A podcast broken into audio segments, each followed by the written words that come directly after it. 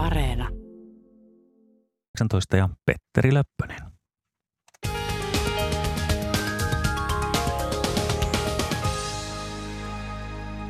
Liikennetiedote Paraisille tielle 12027 eli Atuntie.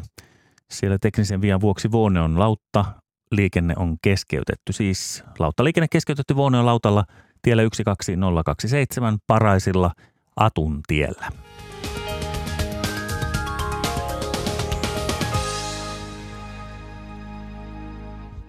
Mä en oikein tiedä, että miten teidät esittelisin, kun tuottaja on kirjoittanut näin, että studiossa on mestari Lieroja, professori Heikki Setelä, erikoistutkija Visa Nuutinen ja minun olen siis Mika Saaralainen ja kanssani täällä Markku Sipi myöskin. Nimittäin Matoilta alkaa näin tuottaja päätti teidät esitellä. Hyvää iltaa, hyvät herrat. Eh, tuota päivää. Kiitos, kiitos, kiitos, kiitos. Ja terveisiä Askolle vaan sinne lomalle, että tuota, oletettavasti tässä hän ei ole vastaamassa nyt meidän sitten kyselyihin, että miksi näin. Mutta jos nyt kysytään ihan, lähdetään tästä kesästä liikkeelle, hypätään suoraan asiaan, turhaan niin kuin lätinää. Heikki, tervetuloa lähetykseen. Visa, Kiitoksia. tervetuloa lähetykseen. Matoilta on perinteinen. Ö, olisiko tämä nyt peräti neljäs vai ehkä jopa viideskin lähetys? Mä oon mennyt laskuissa sekaisin, mutta viime vuonna me ei pidetty nyt meillä. Nyt palaamme asiaan. Ja, ja tota, tämä kesä on ollut hyvin poikkeuksellinen monessa mielessä. Ainakin lämmintä on piisannut ja luonnollisestikin kun nyt madoista puhutaan, niin mä haluaisin teiltä kysyä, että miten te niin kuin mato- tai lieromestareina olette nyt niin kuin tätä kesää ja säätä ja lieroja seuranneet ja oletteko ollut huolissanne, onko lierot jotenkin pinteessä nyt, kun on näin lämmintä ollut ja kuivaa? No jos aloittaa alkukesästä tai loppukeväästä, niin sehän oli vallan hyvää aikaa. Silloin oli kosteutta, maassa riittävästi oli sadetta ja, ja, ja lierot ei ole moksiskaan siitä, että jos on plus 15 tai plus 10 astetta, joka meille ihmiselle on kylmä. Että, että silloin lieroja oli ja, ja niitä, niitä sai kaivamalla esiin ja, ja, ja, ja näki muutenkin, mutta sitten tuosta juhannuksen jälkeen, niin kun alkoi ne kuivat kaudet, niin silloin lierot kyllä inaktivoituivat, eli niistä tuli liikkumattomia, niitä ei paljon nähnyt. Ja, ja ne ehkä pertyivät omiin oloihinsa, ja, mutta se ei, siitä ei tarvitse huolehtia, huolehtia millään tavalla, että, että lierot ovat sopeutuneet siihen, että joskus tulee liian kuivaa, joskus tulee liian kylmää, joskus tulee jäätävää, jäätävää maata ja muuta, niin on, on hyvin täällä Härmälässä sopeutuneet kestämään lähestulkoon kaikenlaista säätä. Ää, tietenkin tämä vuosi oli niin poikkeuksellisen kuiva, että ihmettelisin, ellei osa lieroista olisi menehtynyt. Ja, ja tota, tästä ehkä onkin hyvä jatkaa sitten tuolle varsinaiselle lierolle, eli visanuutiselle, joka, joka oikein ammatikseen kaivelee lieroja. Joo, ki- kiitos. Joo, ehkä mä täydetäisin sillä lailla, että kyllä mä vähän, en, en mä ole huolissaan, mutta niin aika varma voi olla, että kyllä tämä on rokottanut kantoja, varsinkin lähellä maanpintaa elävien lierojen kantoja. Ja meillä Luonnonvarakeskuksen tutkimuksissa on sellainen tilanne, että me voidaan nyt katsoa vähän tätä asiaa, koska me ollaan otettu viime vuonna tehty iso näytteenotto, joka toistetaan tänä vuonna ja nyt voidaan sitten katsoa erilaisissa maatalousympäristöissä, että miten on käynyt. Kaiken kaikkiaan niin mun oma käsitys on se, että tämä kuumuus ja kuivuus on lieroille niin hankalampaa kuin kylmyys, kylmä ja jää. Ja se on semmoinen ihan, ihan niin kuin maailmanlaajuinen ilmiö, että nämä kuivuusalueet on niin kuin hankalampia. Otetaan sen verran niin kuin semmoista pientä tuota, niin koostetta ja jotenkin paluuta perusasioiden äärelle, kun sanoit tuossa, että maan pinnalla eläviin ehkä ottanut vahvemmin kuin sitten sillä syvemmin. Eli meillähän on Suomessa erityyppisiä lieroja, eikö näin? Joo, Onkiliero, peltoliero, kasteliero, joka on se kaikkein suurin, pisin jullikka. Mit, Joo, tää, ja tämä oli hyvä kolmen setti, jonka sä sanoit, koska siinä oli kaikki nämä ekologiset tyypit. Eli onkiliero on tätä pintaporukkaa, just sitä väkeä, joka on varmaan ollut niin kaikkein isoimmissa vaikeuksissa nyt mm. Tämän kesän aikana. Peltoliero on sellainen, joka pääsee kaivautumaan hyvinkin yli johonkin puoleen metriin tällä, näissä kesäolosuhteissa, menee kerälle, osaa olla tämmöisessä lepotilassa kuivan ajan yli. Ja sitten kasteliero kaivautuu kaikkein syvemmälle ja se on hyvinkin pärjännyt, pärjännyt hyvin, hyvin näissä oloissa. sen, sen verran vielä tässä nyt ennen kuin aloitamme ja alamme ottaa selkeästi kontaktia nyt tänne kuulijoihin. Pyydämme siis ehdottomasti, nyt, on, nyt ollaan niin kuin tärkeä asia äärellä ja kaikki havainnot ja kysymykset ehdottomasti nyt tänne me haluamme kuulla, että mitenkä, mitä olette kenties nähneet tai havainneet, mutta tästä kun oli puhetta niistä erityyppisistä kodeista, niin palataan ihan vielä hetkeksi taaksepäin, seitsemän vuotta tästä hetkestä taaksepäin vuoteen 2014, jolloin me teimme Ulos luontoon ohjelman TV1 ja siellä oli tällainen jakso kuin Suomen tärkein eläin. Ja kehotan nyt kaikkia menemään Yle Areenaan ja etsimään, etsimään sieltä TVn puolelta. Ulos luontoon Suomen tärkein eläin. Niin näette ensinnäkin, että minkälaisia lieroja täällä, täällä meidän studiossamme istuu, mutta myös nämä erityyppiset kodit ja erityisesti Kastellieron koti, koska sehän on siis käytännössä katsotaan pystysuora reikä – maassa. Ja Visa, sinä olit meille tehnyt hienosti, olit laittanut sellaista kipsin tyyppistä valkoista valosta ja me oltiin kaivettu tavallaan syvälle, että me nähtiin tavallaan minkälainen se reikä on. Niin jos me ajatellaan Kastellieroa, joka nyt elää tällaisessa pystysuorassa reijässä, oliko se noin puolitoista metriä sinne maan, maan poveen, niin eikö se ole mukaan jo niin syvää, että eihän siellä tämmöinen kuumuus tai kuivuus tunnu? Joo, kyllä se on niin syvä, että siinä kaivo, menemällä sinne käytävän alausiin niin on aika lailla turvassa kuivuudelta ja kuumuudelta. Maan lämpötila ei kohoa, kohoa siellä. Se saattaa kohota johonkin 15 asteeseen varmaan tällaisena kesänä siellä metrin syvyydessäkin äärimmillään – kaiketi niin on, että se voi olla niin korkea. Heikki voi korjata, jos, jos mä oon väärässä, mutta, mutta se on vielä niin kuin lieroilla ihan tämmöinen niin kuin siedettävä lämpötila. Ja Kasteliero tosiaan se, voi, se peruuttaa sinne, on turvassa. Jos seuraava yö on viileä, kasteinen yö, niin se saattaa tulla touhuamaan ja olla ihan aktiivinen maanpinnalla ja sitten taas painuu, painuu sinne päiväksi, kun tulee kuuma. Muilla lajeilla tätä optiota ei ole, koska ne, ne tota joutuu joko syömään itsensä maan sisään tai sitten ne ei osaa kaivautua ollenkaan. Matoilta, Luontosuomen matoilta on siis alkanut. Kello on 10 minuuttia yli 18 ja herroja on studion täydeltä siis asiantuntijoita paikalla. Olkaa hyvä ja kysykää hyvät Radio Suomen kuuntelijat 0203 17600 tuttu numero. Mirjami siellä vastaa puhelimeen ja ohjaa teidät sitten tähän, tähän lähetykseen. Ja ennen ensimmäistä soittajaa otetaan vielä yksi liikennetiedote.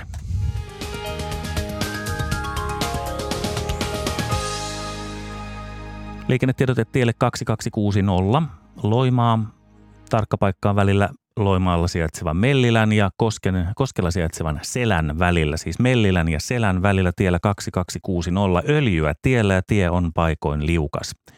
Toistan siis tie 2260 Loimaan ja Kosken välillä, tarkempi paikka on Mellilän ja Selän välillä, siellä öljyä tiellä ja tie on paikoin liukas.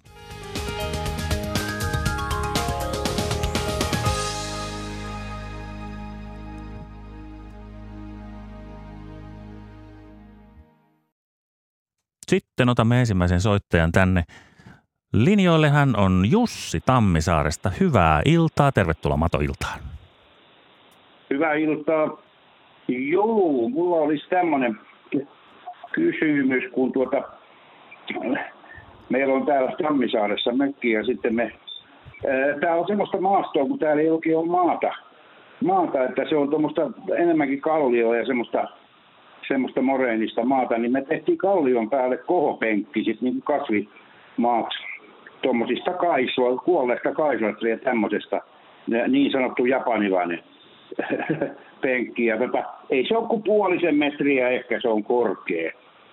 Ja tota, mä istutin sitten sinne, kaivelin matoja tuolta, missä niitä matoja oli, niin mä kaivelin ja istutin sinne niitä matoja ja ja se on ollut nyt, no on se varmasti kymmenen vuotta ainakin meillä ollut se kohopenkki, mutta sitten mä aina keväisin kerään sieltä matoja, kun käydään siikaungella, niin mä sitten huomasin yksi kevät, että eihän se, hitsi mä en löytänyt matoja, on löytää millään, ja yksi, kaksi mä löysin semmoisen hirveän pallon, se nyt ei ole jalkapallon kokoinen, mutta sanotaan semmoinen ehkä melkein kuin käsipallo, sen kokoinen. Ne oli kaikki madot mennyt semmoiseen palloon, että hakeeko ne lämpöä vai mitä ne hakee niin kuin siitä, kun ne menee tuommoiseksi palloksi?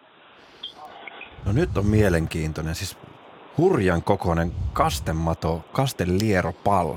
Hei, ei, joo. Ne, ne, ei ole kastematoja, vaan nämä on tavallisia matoja. Siinä oli isoja matoja ja pieniä matoja, mutta mun mielestä kastareita, jos siellä oli, niin ei niitä ollut montaa niitä kastareita. No joo, tämä on kyllä aika hyvä esimerkki siitä, että kohopenkin ongelma on se, että ne olosuhteet siinä kohopenkissä eivät ole tasaiset, vaan kosteus, en tiedä kasteletteko te sitä penkkiä juurikaan vai, vai luotatteko sateeseen pelkästään, mutta se kosteus ö, tuppaa olemaan tietyissä paikoissa suurempi kuin korkeampi kuin toisissa paikoissa ja sinne lierot sitten kerääntyvät kaikki ja ne ei ole moksiskaan toisten seurasta. Siinä voi olla samaa lajia sykkyrässä tai montaakin eri lajia. Koska tietenkin jännittävää tietää, että mitä lajeja, jos ne nyt ei kastelieroja ollut, niin, niin, niin todennäköisesti ehkä, ehkä peltolieroa. Tuskinpa Visa on ollut äh, tunkiolierosta tai näitä Eisen ja ryhmän. Joo, en, en usko itsekään, että tunkioliero on ollut, mutta mulla kävi mielessä semmoinen, että kun tämmöinen kohopenkkihän on tavallaan niin kuin käyttäytyy, eikö se käyttäydy vähän niin kuin komposti, että se mätänee siinä, niin kehittäisikö se sitten lämpöä myöskin sen verran, että kun tämä on vain puolisen metriä, että ne madot kuitenkin on viihtynyt siellä, että ne ei ole kuollut. Hmm.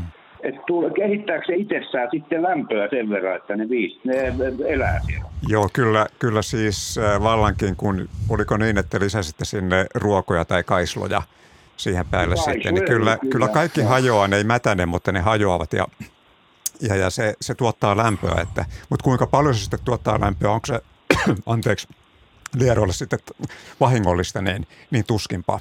Mm, joo. Voi, voinut olla lämmöllä osuutensa siinä. Toi, mäkin ajattelisin, että tämä kosteus on ollut hyvinkin se avainjuttu, mutta lämmöllä voinut olla oma osuutensa. Ja, ja sitten jos tämä oli keväällä, keväällä niin se voi olla sellaista keväällä vähän niin kuin vielä talvehtimisen, talvehtimisen jälkeistä kiilmiötä, että on hakeuduttu niin kuin talveksien yhteen kasaan, jossa ehkä joku tämmöinen lämmöntuottojuttukin saattaa olla. Joo, eli siis ne hakeutuu sen takia semmoiseksi palloksi tai niin kuin yhteen kasaan, että, että ne pysyisi lämpimänä. No ei.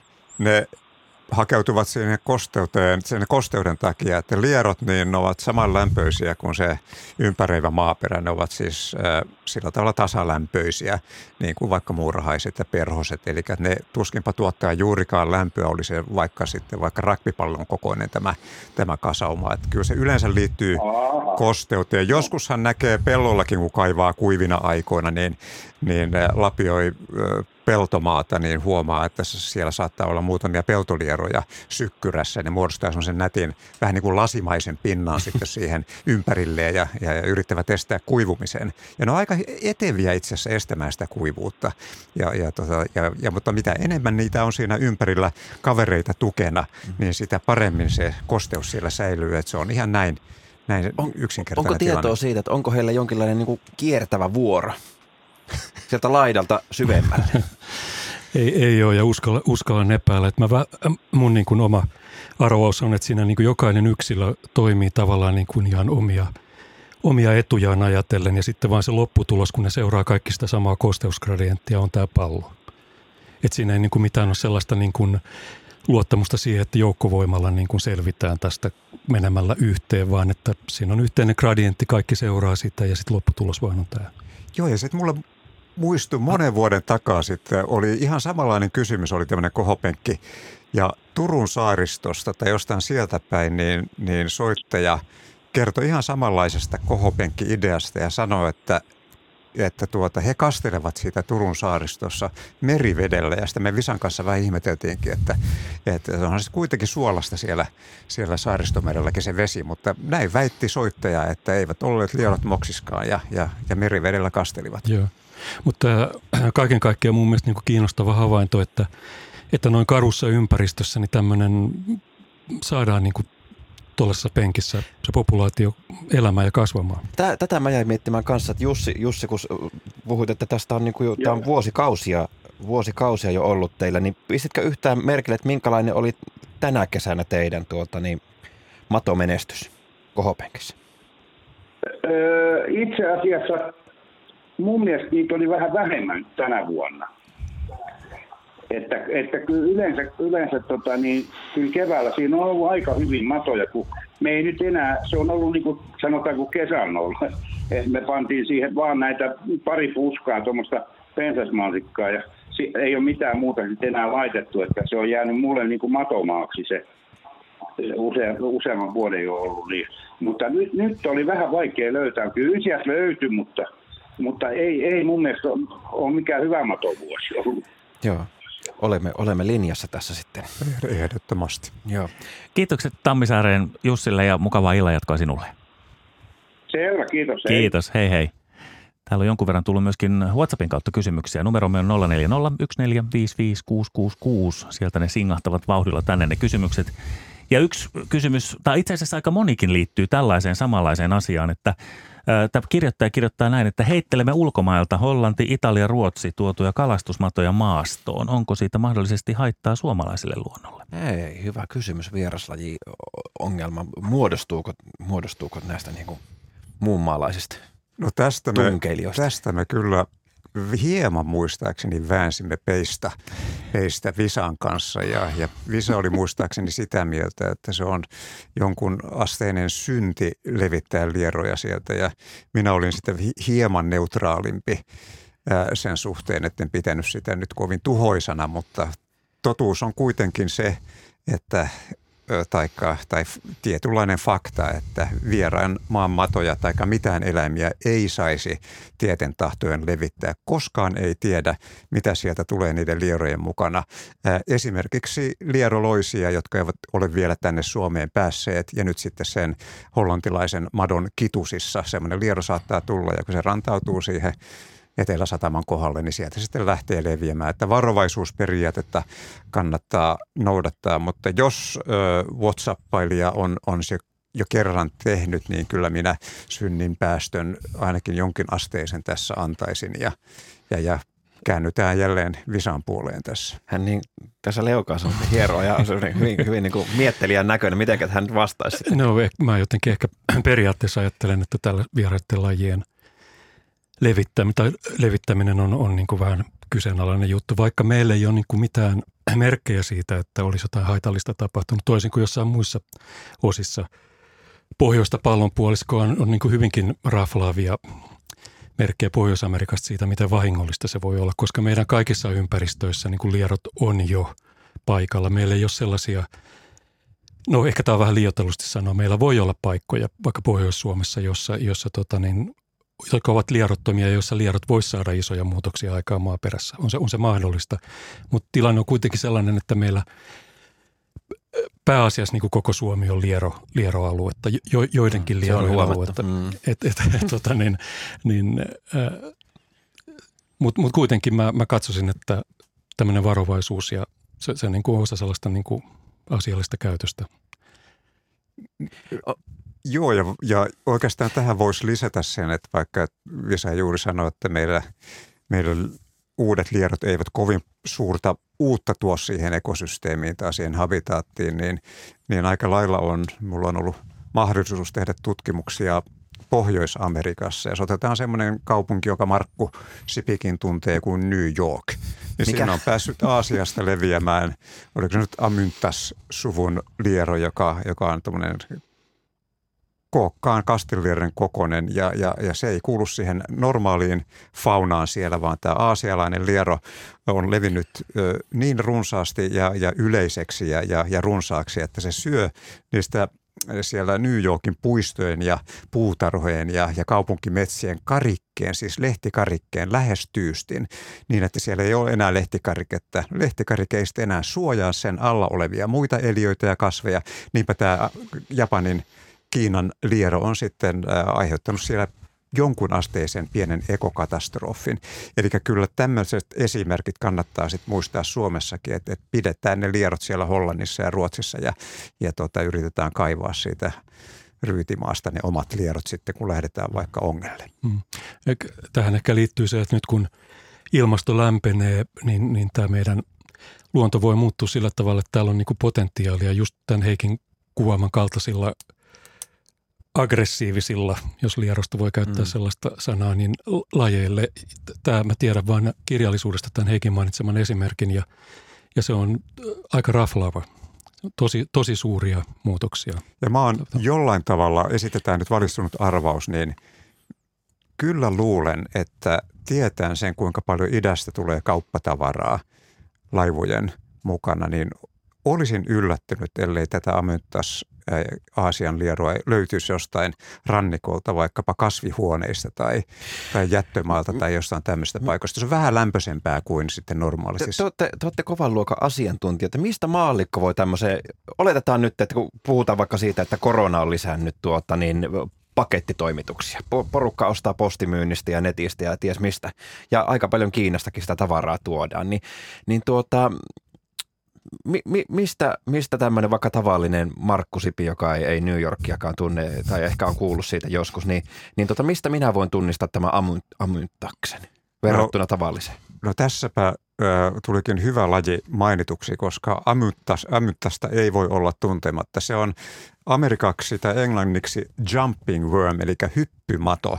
Se on, se on, se on jännittävää, kun sitä yrittää ottaa kiinni siitä karikokierroksesta, niin, niin, niin se, se pakenee pomppaamalla ja, ja, tuota, on, ja, ja kiemurtelee kuin käärme ja, ja, ja pomppiikin ihan, ihan siis kunnolla pomppii. Ja, ja tuota, jos näet semmoisen lieron, joka pomppii epäilyttävästi, niin silloin kysymys on ammuntaksesta. Silloin soitto, nuutinen setälä linjalle, niin sinut vielä palkitaan siitä. Ennen kuin otetaan yksi, meillä on puhelulinja, anteeksi, haluan vielä kysyä tästä. Onko se kuitenkin ulkonäöltä tai kooltaan jotenkin samankaltainen kuin?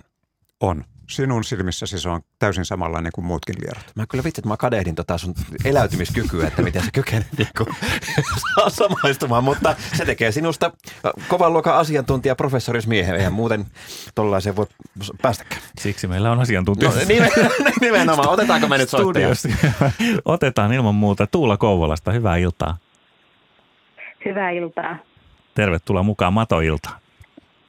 Kiitoksia ja kiitos hyvästä ohjelmasta.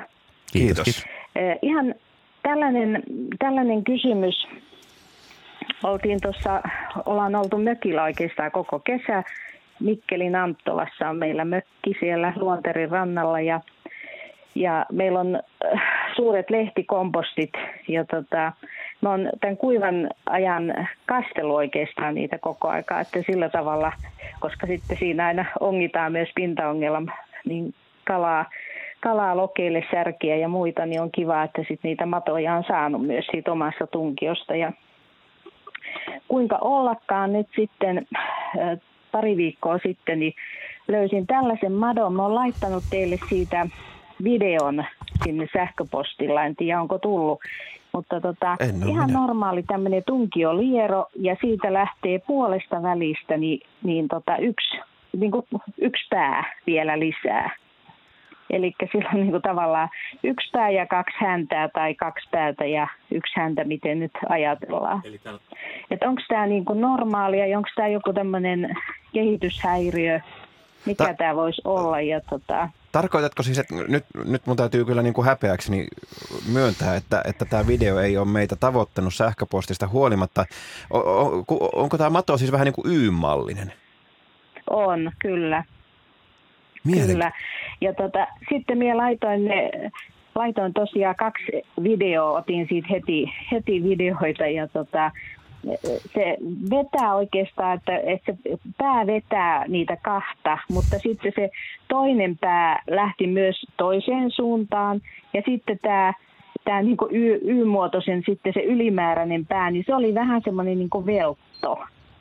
Mutta kyllä me tutkittiin sitä ihan suurennuslasin kanssa, kanssa, niin todettiin, että kyllä se samaa matoa on, että se ei ole mitenkään niin kuin että se oli kyllä tosi hassu. Mielenkiintoinen. Nämä videot me kaivamme. Minä, minä otan sen nyt henkilökohtaiseksi asiaksi. Varmasti mm. kaivamme ja mä haluan nähdä tämän, mutta täällä meidän niin kuin asiantuntijat on nyt vähän häkeltyneitä Visa, Visa varsinkin näyttää, hän, hän myhäilee suorastaan tässä. No kiva, Visa, Visa kiva, ole hyvä, kerro. Asiantuntijat on häkeltyneitä, se on hyvä merkki.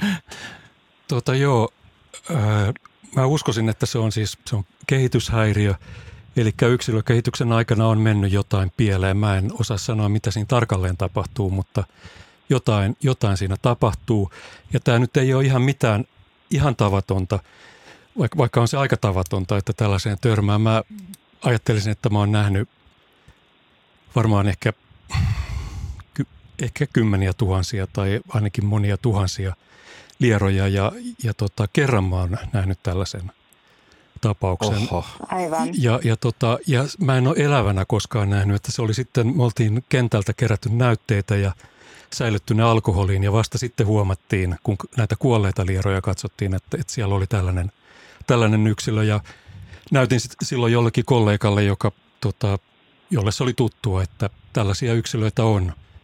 Harvinainen kehityshäiriö tuo oli kiinnostavaa ai, tuo, ai. että miten se sitten, niin kun, kun olette päässeet nä- näkemään sen elävänä, että miltä se näyttää se käyttäytyminen. Joo, se, on, se on nimittäin vielä, joo, tämä yksilö on vieläkin elävä. Eli tota, se on meillä siellä, Mato, Mato on siellä tota, niin mulla yhdessä purkissa ja laitoin sille multaa ja kosteutta ja, ja tota, lehtiä ja muuta, niin tota, siellä se vieläkin on. Ja tarkistin sen viikon päästä, koska ajattelin, että jos me niin kuin on jos se on irronnut tai jotain, että mä oon vaan niin luullut, mutta tota, siellä se oli vielä ihan samanlaisena ja mulla on todellakin todistuksen, todisteena nämä sitten nämä videot. Tota, pystytkö kuvailemaan sitä, kun kerroit vielä siitä tuota tavasta liikkua, että ne päät vetävät niin kuin eri suuntaan. Mulle tuli anteeksi, kun mä sanon tämän, tämä ehkä saattaa olla vähän mauton vertaus, mutta aikoinaan tota, niin Spedellä oli semmoinen elokuva, missä se hitsasi kaksi autoa yhteen ja sitten sitä oli hirvittävän vaikea ohjata. Niin oliko tässä, niin kuin, että onko niillä kummallakin päällä ikään kuin oma tahto vai oliko siinä selkeästi havaittavissa niin kuin etu- ja takapää? No tota, niin ekaksi jos ajatellaan ihan tavallista matoa, niin silloin se vetävä pää ja sitten se tulee se toinen pää, mutta joskus kun laittaa vaikka madon koukkuun, niin se alkaa se Kiemurta. toinenkin pää Joo. vetämään, että se yrittää niin kuin, käpristellä pois, mutta tämä kolmas oli vähän semmoinen niin kuin, jotenkin äh, tota, veltto, että se semmoinen niin tahdoton, että se, se liikkuu ja se siis se supistui, kun se veti, se itse erotan kyllä ihan selkeästi madosta pään ja hännän. Joo. Se pää, joka veti, niin tota, se oli hyvän näköistä, kun se, ne oli aluksi niin tälleen vaikka Y-muotoisena, mutta sitten kun se veti sitä, niin nehän meni niin kuin ihan vierekkäin ne hännät. Mm. hännät ja tota, siinä, siinä se toinen niin kuin reagoi paljon voimakkaammin, mutta tämä, tämä ylimääräinen häntä sitten niin oli vähän sellainen niin kuin veltompi, mutta se myös supistui. Et, et siinä on, niin kuin huomasit, siinä on elämää kuitenkin, että se on niin kuin, et se liikkuu, mutta mut se ei lähtenyt itse vetämään. Joo, mä... Vaan se niin tuli tahdottomana sitten tämän vetävän pään perässä. Niin vaikka, vaikka 31 äh, juhannusta olen Anttolassa viettänytkin ja enpä ole koskaan tuohon Lieroon tietenkään törmännyt, ehkä vähän eri alueilla liikumme, mutta, mutta jos mä lisää esitän tämmöisen villin ajatuksen, että mitäpäs jos se olisi äh, ollut vaikka onkiliero, koska Äh, semmoinen vaikka peltoliero tai ne lierot, jotka maassa mönkivät, niin tuommoinen ylimääräinen lisäke olisi turmiollinen. Eihän se pääsisi mihinkään, kun se joutuu syömään sen tiensä Joo, aivan, sen läpi. Eli jos aivan. olisi ollut tämmöinen, tämmöinen niin sanottu epigeinen pintamaaliero ja ehkä onkin liero, jonka ei tarvitse kaivella siellä, vaan sen kun vaan viihtyä niiden lehtien lomassa. Mutta ehkä me sitten, kun me saadaan, Markku saa kaivettua sen – videoon tuolta, niin voidaan sitten kertoa enemmän tästä lajista. Joo. Mun täytyy, kert- mun täytyy sanoa nyt teille kuulijoille, että mä nautin tästä tilanteesta täällä studiossa, että siinä missä Heikki lähtee ennakkoluulottomasti ideoimaan, niin Visa kuuntelee tarkasti ja hän tällä tavalla niin kuin kankulta toiselle siirtyy ja alkaa selkeästi pohtimaan, että voisiko se olla näin. Tässä on hyvin semmoinen niin kuin hieno hetki, että Joo, no. oikeasti pohditaan, mist, mist, mist, mitä tämä voisi olla. Visa. ei, ei ole tarpeen nyt kuvailla noin tarkkaan. en, en kuvaillut, ka, en, en Ra- radiossa, koko ajan. Radiossa on parhaat kuvat, muistakaa. Kumpikin kankku tukevasti penkissä. Nyt, jo. Tuota, niin, Uskon, Joo, toi mitä he... kestää tämän kuvailun. no kauniit kankot. Tuo, tuota, niin. Mitä Heikki sanoi, ihan, ihan järkevää pohdintaa, mutta mä muistelen, että tämä, tämä niinku itse näkemäni oli peltoliero aika varmasti, tällainen maassa kaivautuva liero. Ja, ja sen mä unohdin tuossa niin itse täydentää, että, että oli, oli niin, että selvästikin niin tämä haarottunut pää oli niin kuin se takapää tässä meidänkin tapauksessa. Että pää, kyllä, pää oli, että, kyllä, just näin. Joo, joo. Et luulta, luultavasti olisi niin, että jos syntyisi sellainen kehityshäiriö, että olisi kaksi päätä, niin se voisi olla aika hankala. Että mm. Luultavasti, että se on kasvanut noin isoksi, niin siinä on var, olisiko niin, että vaikkapa tämä ruoansulatusjärjestelmä siinä niin kuin etupäässä ja sitten siinä aktiivisemmassa takapäässä, niin ne on niin kuin toimivat. Ja sitten se toinen on vähän tämmöinen siipeilijä se toinen laita, vaikka kiinnostava tietysti ajatella, että kun sekin on siinä säilynyt, että silläkin täytyy olla joku aineenvaihdunta ja meneekö senkin läpi ruokaa? täytyy ne mennä. Joo, kyllä minä uskon, että menee, koska se oli tota hyvin niin semmoisen vahvan näköinen. Että ne, oli niin kuin ihan, ne päät oli niin kuin ihan keskenään niin kuin saman kokoisiakin. Että tota, Joo. Et siinä ei ollut mitään semmoista selkeää eroa, että Otetaan, Että oli kyllä. otetaan videot, yritetäänpä, yritetään kaivaa ne jostain, ja jos, me, Kyllä. jos me saataisiin jos me saatais katsoa. Joo, eli Joo. ne on laittanut sille, että Radio Suomi ja sitten tota, radio.suomi ja yle.fi, sellaiseen sähköpostiin on Kaivet, laittanut. kaivetaan sieltä. No niin, Kiitoksia joo. Tuula ja sitten annetaan herroille sitten, kun he näkevät tämän, niin yritetään Kiitos. saada vielä lähetyksen aikana Kiitos, tämäkin. video, aina, video aina bonusta. Tämä on, tämä on mielenkiintoista päästä näkemään. Kiitoksia. Kyllä, kiitos Tuula Kouvolaan ja Kiitos hyvää iltaa. Kiitos. terveisiä Annalle Imatralle. Näillä. Hei, hei. hei hei. Siinä oli, mutta oli hauska katsoa herrat teitä asiantuntijat, siis professori Heikki Setälä ja erikoistutkija Visa Nuutinen, kun te jätte jotenkin sillä lailla, että vai niin? Selvästi paljon lieroja nähneenä, niin tämäkin oli jollain lailla yllättävä tämä Tuulan, Tuulan kokemus. Joo, Joo. ja täytyy nyt sanoa, että ei, ei ole mikään niin kovin jokapäiväinen tapahtuma Ei, ole. Että ei. jos 10 000 lieroa Niin. tuhansia lieroja olet nähnyt ja y- yksi on sattunut Mm. matkan varrelle, niin Joo. tota, kyllä, kyllä tämä eri, erikoista on. Minä olen nähnyt yhden ja se oli Budapestin yliopiston museossa. Joo. En ole koskaan Suomessa nähnyt semmoista. Kyllä se on todella harvinaisesta tapauksesta kyse. Se voi olla, että niin kun, niitä ehkä syntyy, syntyy hyvinkin, mutta menehtyvät sitten varhaisessa vaiheessa. Et kent- kenties se ei ole niin tavatonta, että tällainen kehityshäiriö tulee, mutta että pääsee niin kuin kasvamaan isoksi. Kun puhut, että kasvaa isoksi, niin, niin muistan aikoinaan, kun teidän kanssa tehtiin tämä ohjelma ja opin teidän kautta niin paljon lieroista, lieroista niin esimerkiksi kasteliero, joka on nyt se kaikkein isoin, niin, niin Visa sanoi joskus, että, että se voi elää jopa kymmenenvuotiaaksi. Tämmöinen. Joo, sellainen kirjallisuusmerkintä on, ei, ne ei ole hirveän laajoja ja varmoja, varmoja havaintoja, mutta ihan varmasti mä tiedän, että kuusivuotiaaksi ja tämmöisen kymmenenvuotiaankin ma- maininnan on nähnyt. Se on hämmentävää niin ajatuksena tavallaan näin maallikolle justiinsa, että, että ikään kuin edelleenkin uskalla väittää, että se on aika yleistä, että, että kastematoihin tai kastelieroihin tai ylipäätään li- lieroihin su- suhtaudutaan vähän silleen yliolkaisesti ja niitä pidetään vähän niin kuin itsestään selvänä ja näin. Ja sitten sieltä kuitenkin aina alkaa löytämään tuommoisia hämmentäviä yllätyksiä. Että yksi semmoinen liero, joka suhaa ylös alas siinä pystysuorassa reiässä, niin saattaa elää jopa kymmenen vuotia. Niin ja samassa kodissa Mm. vielä, että voi olla, että se ei koskaan siitä kodistansa poistu sen seitsemän tai kymmenen vuoden aikana ja, ja, ja tekee sosiaaliset toimensa ja, ja lisääntymisensä niin siinä samassa miljöössä. Että on se kyllä aika, aika merkillistä. Joo. Kotiseutu uskovainen tai uskollinen tässä tapauksessa. Hei, täällä on Sanna, Sanna kirjoittanut kysymyksen tänne lähetykseen ja kysyy näin, että hei, että kuinka voisimme kasvattaa onkimatoja saaristomerellä saaressa, missä matoja on mahdotonta löytää? No saatiin, jos kysyjä kuunteli lähetystä, niin tuossa oli, oli jo vihje. Jussila Tammisaari, tämmönen- joo. Ihan, ihan niin kuin onnistunutta, onnistunutta lieronviljelyä saaristossa tuollaisessa kohopenkissä. Että niin riittävästi multaa orgaanista aineesta, niin se näyttää onnistuvan niinkin karussa ympäristössä. Joo, ja mitä syvempi se kohopenkki on, niin sitä parempi. Ja tämmöisenä vuonna niin, niin ihmettelen, että Tammisaaren Jussin ö, kohopenkissä oli yhtään elävää lieroa. Kyllä se on, tietenkin se, jos sitä kastellaan hyvin ja vettä riittää, ja, niin, niin, niin, niin ei se mahdotonta ole, mutta, mutta kannattaa kokeilla. Ne on sitkeitä siis. On. Ja, ja tuo tota, yksi, yksi juttu, jota ehkä vielä, josta on juteltu tässä edellisen puhelun aikana, oli se, että talvi on tietysti yksi on- ongelmakohta, että se saattaa olla hyvin ratkaiseva, että kuinka ankaria talvet on. Ja nythän ne nyt on ollut varmaan saaristossa aika, ne on keskimäärin leudompia kuin muualla ja viime vuosina ehkä erityisen leutoja.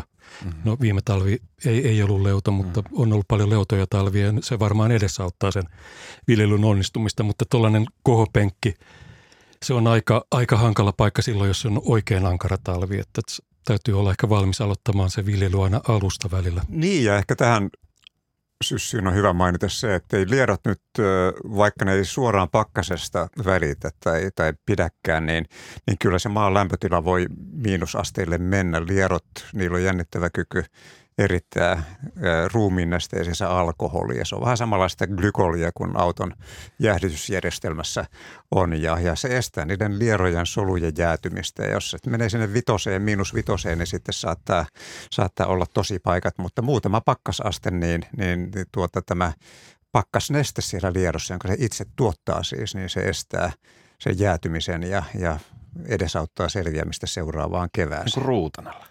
Se on samanlainen kuin ruutalla, ruutanalla, joo, kyllä. Mutta se alkoholi on vähän erilaista, että muistaakseni ruutana tuottaa etanolia, mutta nämä tuottaa jotain glykolijohdannaisia. Mutta mut alkoholi on joka tapauksessa.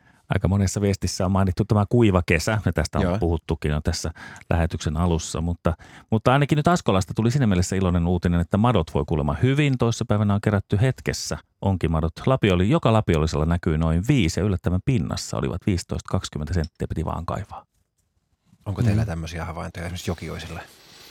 Suoraan sanottuna mä en ole nyt kovin paljon kaivannut tämän, tämän heinäkuun, heinäkuun jälkeen mutta niin hyvä kuulla ja osoittaa, että kuinka, kuinka kovia nämä on, on tota myös, myöskin kestämään kuivuutta.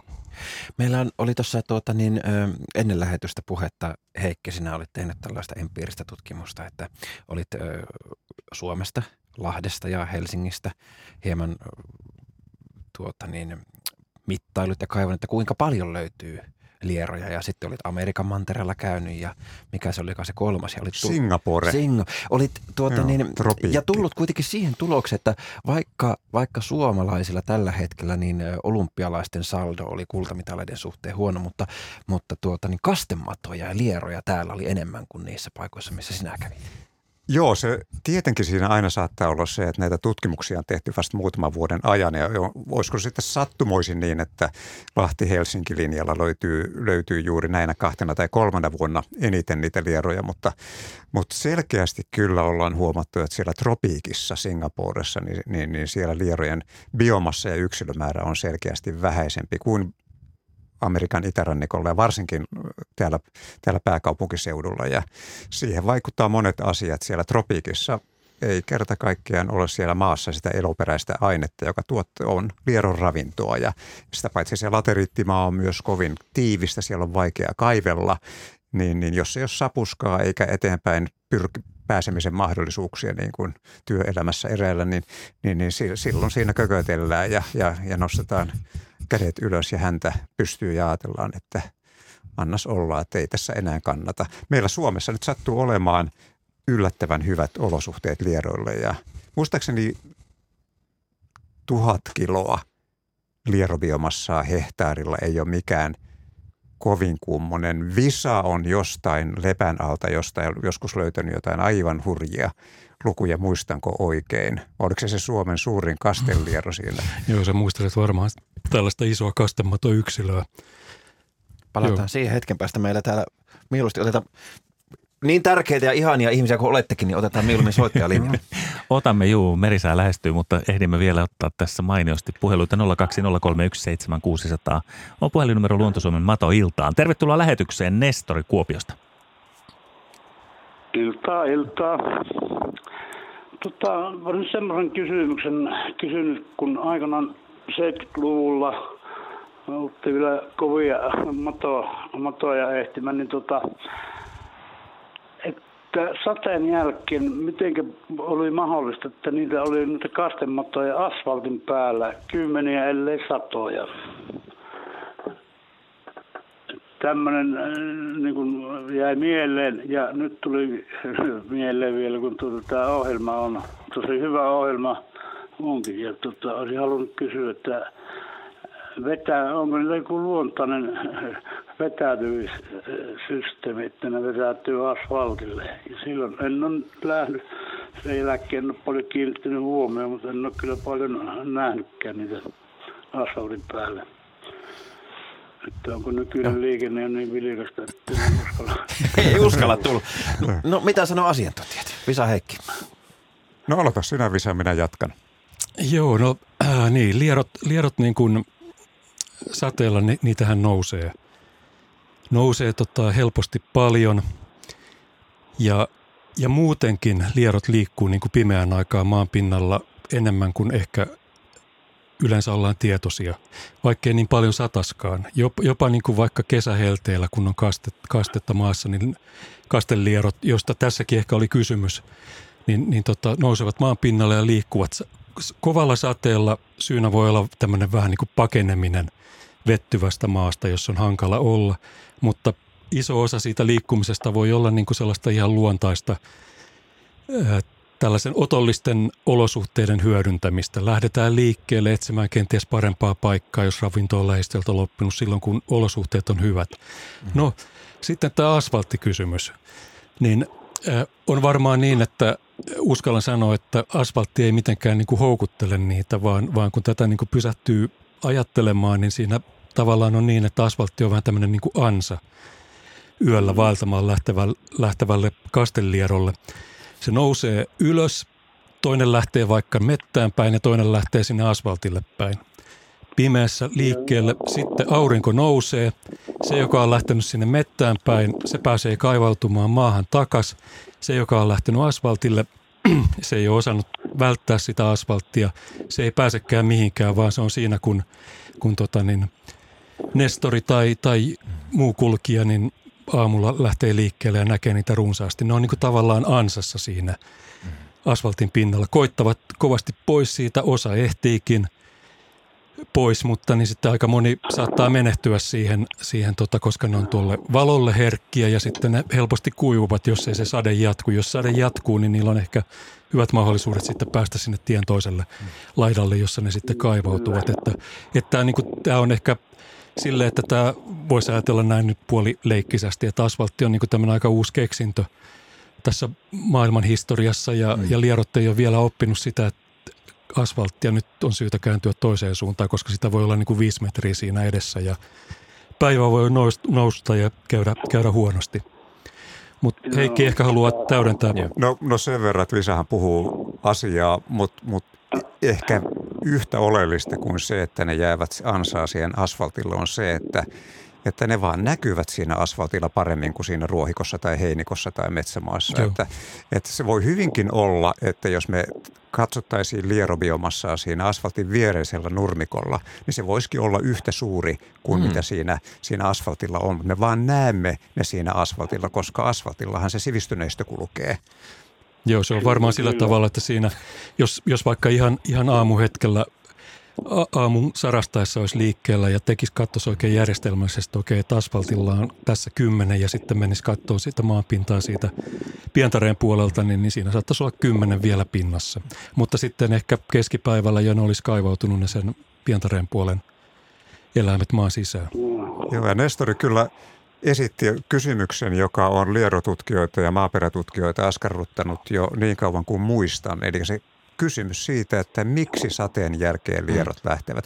On kaksi koulukuntaa. Toinen on se, joka ajattelee, että ne, se maa vettyy, siellä, siellä on liikaa vettä, mikrobit kuluttavat siitä maas, maavedestä hapen, lierot tarvitsevat happea, niin ne täytyy lähteä johonkin mielellään ylöspäin sitten sitä happikatoa karkuun. Mm. Se myös hieman tulee happamaksi ää, mikrobihengityksestä, en et mene yksityiskohtiin, mutta lierot eivät pidä happamasta eikä hapettomasta ja sen takia lähtevät. Mm. Toinen koulukunta, jonka asiantuntija Nuutinen tuossa äsken mainitsi, on se, että lierot käyttävät sitä leviämiseen. Ehkä siinä alueella on tullut liikaa kavereita siihen tyrkylle ja, ja, ja silloin pitäisi päästä paremmille metsästysmaille. Mä en usko itse tähän asiaan, että miksi uhrata oma pienoinen henkensä ja, ja, ja paeta maan pinnalle, josta töyttöhyyppä rastas ja, ja, ja metsäsikasut heti nappaa. Että kyllä mä luulen, että, että kyllä siinä on mieluummin jostain tämmöisestä vettyneestä maasta kyse kuin siitä, että etsitään vihreämpiä niitä. No niin, nyt päästään. Nestor, me, mä kiitoksia Nestori tästä. Vastasimmeko kysymykseesi? Joo, ei sitä kato pohditti aina, että tuleeko ne asfaltin läpi, kun niitä on niin helvetti? tähän, tähän herrat varmasti sanovat ei. Joo, mutta jos, jos, tota asfaltissa on, jos asfaltissa on pieni halkeama, niin ei se mahdotonta, että joku on siitä, tullut siitä halkeamassa olevasta kolostaan ylös. Ei semmoista määrää voi varmaan Ei, ei varmaankaan. Joo. Kiitos Nestori sinne Kuopioon ja mukavaa iltaa. Kiitos. Kiitos teille. Kiitos, hei hei. hei. Mä haluaisin jatkaa tästä koulukunta-asiasta sen verran. Mä muistan aina, Visa, kun sä, että oli puhetta juuri tästä, joo, tästä minäkin olen ottanut teidän kanssa osaa tähän keskusteluun, että miksi ne lierot sinne maalle, maalle sitten tulevat sateella. Ja kun Maan, maan puhut- pinnalle. maan pinnalle, mm. Niin joo, anteeksi. Niin, no tuota, ajatus oli kuitenkin tavallaan se, että, että, tota, kun, että voiko ne nyt hukkua sinne ja muuta. Ja mä muistan aina, Visa, kun sä kerroit, että sulle kävi sellainen pieni vahinko, että se, sulla oli kasa lieroja, jotka tuota, niin sä olit sitten laittanut vesiämpäriin. Ja sä olit vahingossa unohtanut ne sinne ja kahden viikon päästä sitten tuota käynyt tarkistamassa ja huomannut tämän ämpäri. Ja ne lierot oli siellä edelleen hengissä.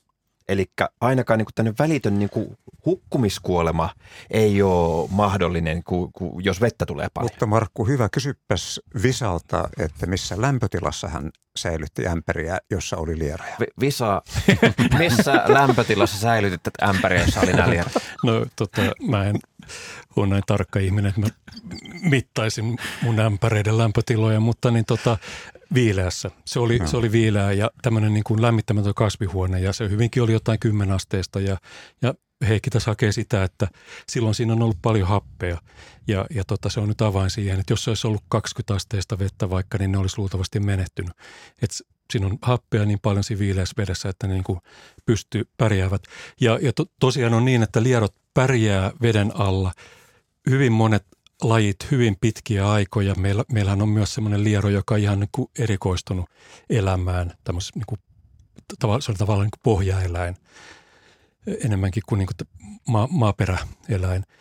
Mutta niin tota, ne kuitenkin niin kuin välttää märkyyttä. Kyllä se näkee, että ei ne tykkää siitä, että vaikka Kastelieron käytävä on täynnä vettä. Ja se, että se on, se on niin kuin ihan käypäinen selitys, että tämmöinen kova rankkasade, silloin jos se Kastelieron käytävä päättyy vaikka sellaiseen maakerrokseen, joka ei läpäise hyvin, mm-hmm. niin se voi, se voi aika nopeasti täyttyä se reikä Joo. ja, ja tota, vedellä ja, ja silloin semmoinen pakoreaktio on, se on varmaan niin kuin yksi, yksi syy. Mutta niin mä tota nyt tähän niin kuin haluan tämän koulukunta, koulukuntani lippua pitää korkealla ja, ja tota, äh, kertoa, että mitä mä niin kuin tiedän, ihan niin kuin oikeasti tiedän kokeellisesta tutkimuksesta, niin omasta tutkimuksesta on se, että jos otetaan ruoka pois maan pinnalta, niin kasteliero aika hanakasti lähtee liikkeelle verrattuna kavereihin, joilla on ravintoa saatavilla. Että se me ollaan niin kuin nähty tämmöisissä koeolosuhteissa. Että ne, ne saattaa aika välittömästi reagoida siihen, että kaikki pintakarikin on syöty.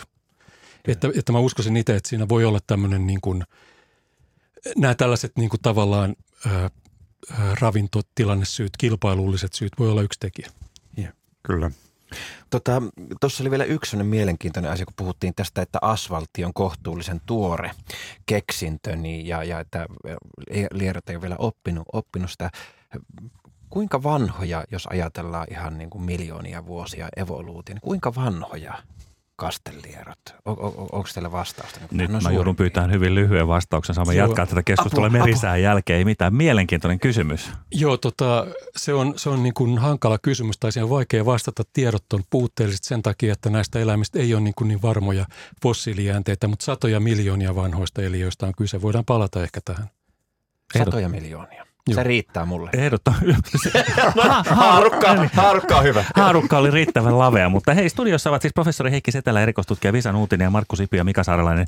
Me jatkamme siis Luontosomen matoiltaa, tulkaa mukaan 02 03 17 600 on puhelinnumero ja nyt on Merisään vuoro.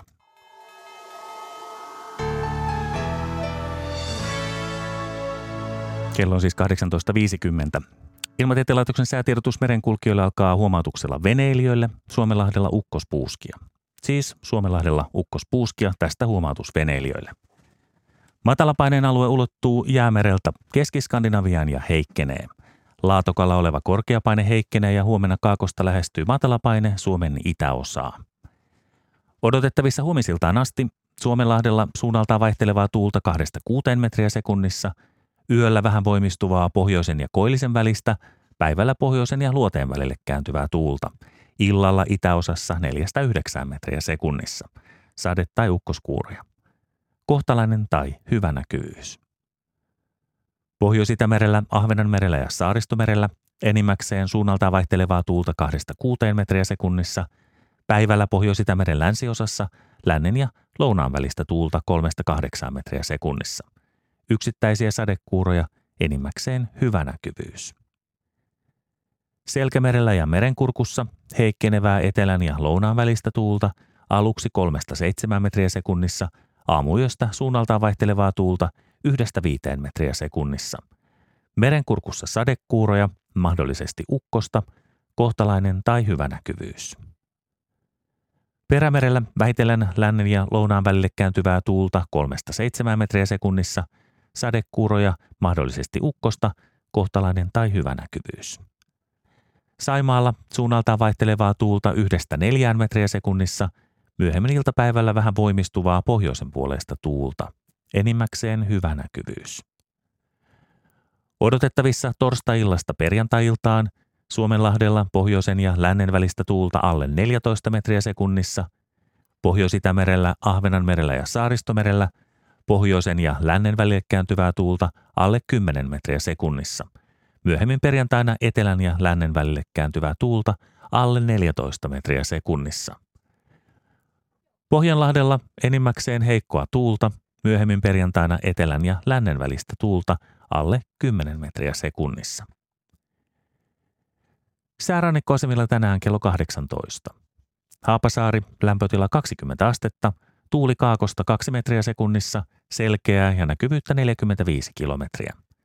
Kotka, rankki 20, kaakko 2, selkeää 32, Orrengrund 19, Itäkaakko 3, selkeää yli 20, Emäsalo 19, Koillinen 2, Kalbudagrund 18, Pohjoinen 2, Itätoukki 18, Pohjoiskoillinen 2, Harmaja 17, Luode 3, Pilvistä 34, Mäkiluoto 18, Länsi 1, Bogashär 18, Kaakko 2, Pilvistä 48 kilometriä, Jussarö 18, Itäkaakko 3, Selkeää 42, Hankotuliniemi 18, Itä 4, Ryssärö 18, Itäkaakko 4, Veenö 19, Lounas 2, Yyttö 20, Länsilounas 1, Selkeää 30 kilometriä, Bookshare 18, Länsilounas 1, Vilsantti 19, Pohjoisluode 3,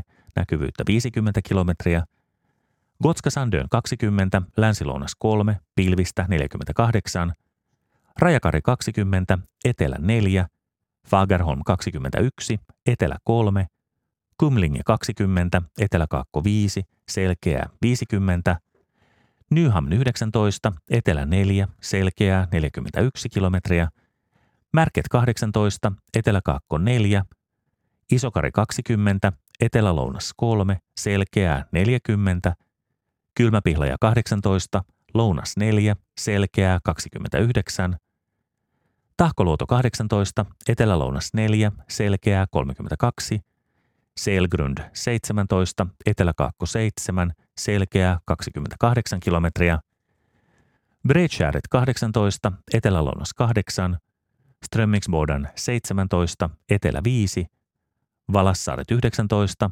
Lounas 5, Kallan 18, Länsilounas 4, Tankar 18, Länsilounas 5, melkein selkeää, näkyvyyttä 43 kilometriä, Ulkokalla 18, Etelälounas 4, Nahkiainen 17, Etelälounas 6, Raahe 19, Etelä 4, 46 kilometriä, Oulun Vihreäsaari 19, Länsi 4, 20, Marjaniemi 18, Etelä 8, Selkeää 20, Kemi 1 17, Etelä 9 sekä Ajos lämpötila 18 astetta – tuuli etelästä 7 metriä sekunnissa, melkein selkeää ja näkyvyyttä 40 kilometriä.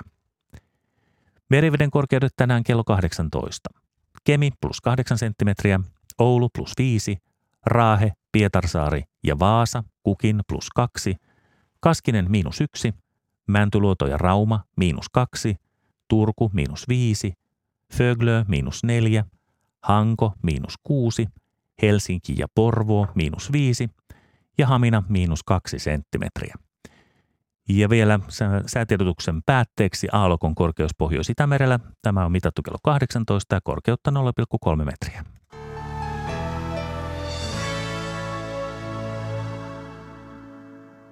Siinä oli nyt merisää. Kello on neljä minuuttia vaille 19 ja ensimmäinen tunti Luontosuomen matoiltaa on loppu suoralla. Vielä on reilu tunti jäljellä. No vitsit, kun se meni eka tunti niin hirvittävän nopeasti. Me ei näitä mitään asioita. Meillä olisi niin paljon, mitä tässä pitäisi käydä läpi. Haluaisin palata hetkeksi tuohon tota, niin äskeiseen, äsken kun Jussi soitti Tammisaaresta ja kertoi tästä matopallosta. Ja sitten kun mä kysyin, että, että tuota, voisiko siinä olla tämmöinen kiertovuoro, että ne, jotka ovat siellä reunalla ja hakeut pääsevät sitten niin kuin sinne parempiin olosuhteisiin keskelle, niin Visa vastasi, että ei, että ne vaan hake, hakee sitä kosteutta ja näin. Ja se tuntui ihan hirvittävän niin kuin kylmän luonnontieteelliseltä vastaukselta, koska kuitenkin eikö sitä nyt voisi ajatella, jos vähän leikitään, leikitellään, että ajattelen, että ei ole muka porukkavoimaa. No miksi ne sitten hakeutuvat sinne pallo, matopalloksi? Kyllähän ne täytyy jotenkin ymmärtää se, että ne, ne niin kuin ikään kuin ajavat toinen toistensa etua. Vai Joo, tyrmäätkö sä mut nyt ihan täysin tässä näin? Joo, ky, ky, kyllä mä, kyllä mä niin kuin itse olen taipuvainen uskomaan, että siinä, siinä, siinä toki voi niin kuin tapahtua sellaista, että jonkinlaista niin kuin kiertoa kenties toteutuu siinä pallossa, sikäli kun ne niin kuin on, on aktiivisina siinä nämä yksilöt, ne ei ole niin kuin e, epäaktiivisessa, joki, jokainen omana pallonaan. Jonkinlaista liikettä voi tapahtua, mutta mä, mä niin kuin uskoisin, että, että niin ja tämä nyt on vaan tätä omaa näkemystä, että ei, ei mihinkään tietoon mm. pohjautuvaa tällaista ja tutkija ei saisi tehdä, mutta niin näin mä, tällaista, niin, tällaista niin kuin yks, yksin, yksinkertaisempaa selitystä hakisin. Tässä tullaan itse asiassa aika sellaisiin niin kuin perimmäisiin evoluutiobiologian kysymyksiin, kun, kun aletaan puhumaan tämmöisestä niin kuin ryhmäedusta ja sellaista asioista. Ja, ja mun oma suhtautuminen evoluutiobiologian kysymyksen on sellainen, että asioille ei ole hyväksi, jos ihminen, joka ei ole evoluutiobiologi, alkaa niin kuin livenä esittämään jotain omia, omia tota niin, ajatuksia, vaan evoluutiobiologia on tieteen, vakavasti otettava tieteen niin. jossa täytyy niin kuin ajatella aika, aika perusteellisesti, usein myös mallintaa ja, ja niin edelleen, että, että niin kuin päästään oikeasti eteenpäin. Mutta niin t- tällainen ryhmä, ryhmäkäyttäytyminen, niin sehän, sehän on kiinnostava juttu ja, ja yksi, yksi asia, joka tuossa tuli mieleen, kun puhuttiin tästä pallosta, on se, että sehän tiedot, tiedetään lieroista nimenomaan tunkiolieron kohdalla, että niillä on tällaista niin kuin ryhmäkäyttäytymistä tavallaan, että ne niin kuin, ihan niin kuin sieltä olla peräjulkkaan – menevät jonossa hakeutuessaan hyviin olosuhteisiin. Tämä on ihan osoitettu niin kuin, äh, tota, hiljattain niin kuin, äh, kokeellisesti, että tällaista tapahtuu. Ihmiset, jotka tunkiolierojen kanssa pelaa, niin on voineet nähdä sen, että vaikkapa tunkiolieroja täynnä olevassa saavissa, niin ne kiert- sellaiseksi palmikoksi kokoontuvat kiertämään sitä saavin reunaa, jos olosuhteet saavissa ei ole hyvät. Ja ne päätyy sinne sillä tavalla, että ne menee ihan niin kuin peräkkäin. Me päätämme, anteeksi, me joudutaan katsoa, matojunaan päätyy tämä tauko. tämä oli jännä, jännä kuvaus, mutta siis äänessä oli tässä erikoistutkija Visa Nuutinen ja toisen asiantuntijana studiossa on professori Heikki Setälä. Me jatkamme siis Luontosuomen matoiltaa heti kello 19 uutisten jälkeen. Keinoja tänne studion yhteydenottoon on monta. Nopein ehkä on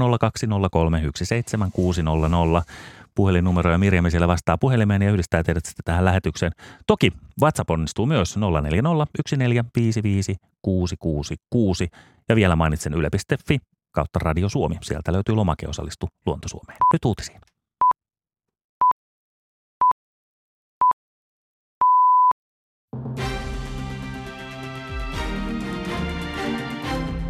Suomi on edennyt ensimmäisenä maana toiseen vaiheeseen maailman terveysjärjestön WHOn Solidarity-tutkimuksessa.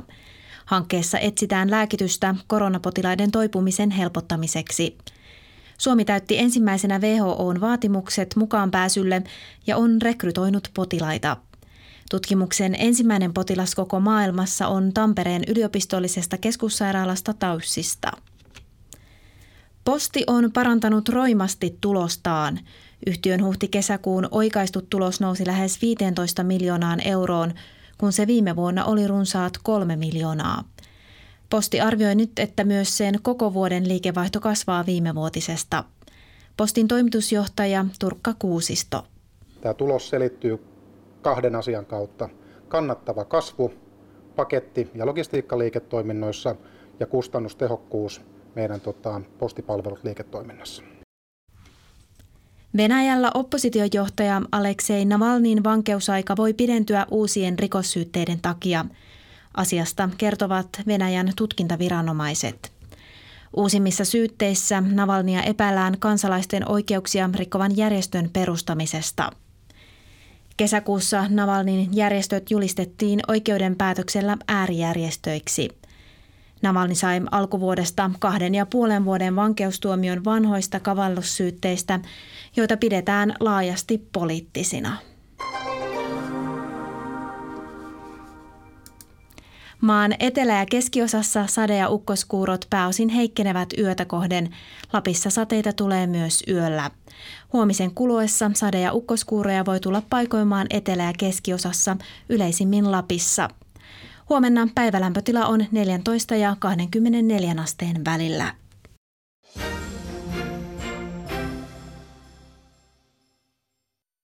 Nyt Urheiluradio, toimittajana Jouko Vuolle.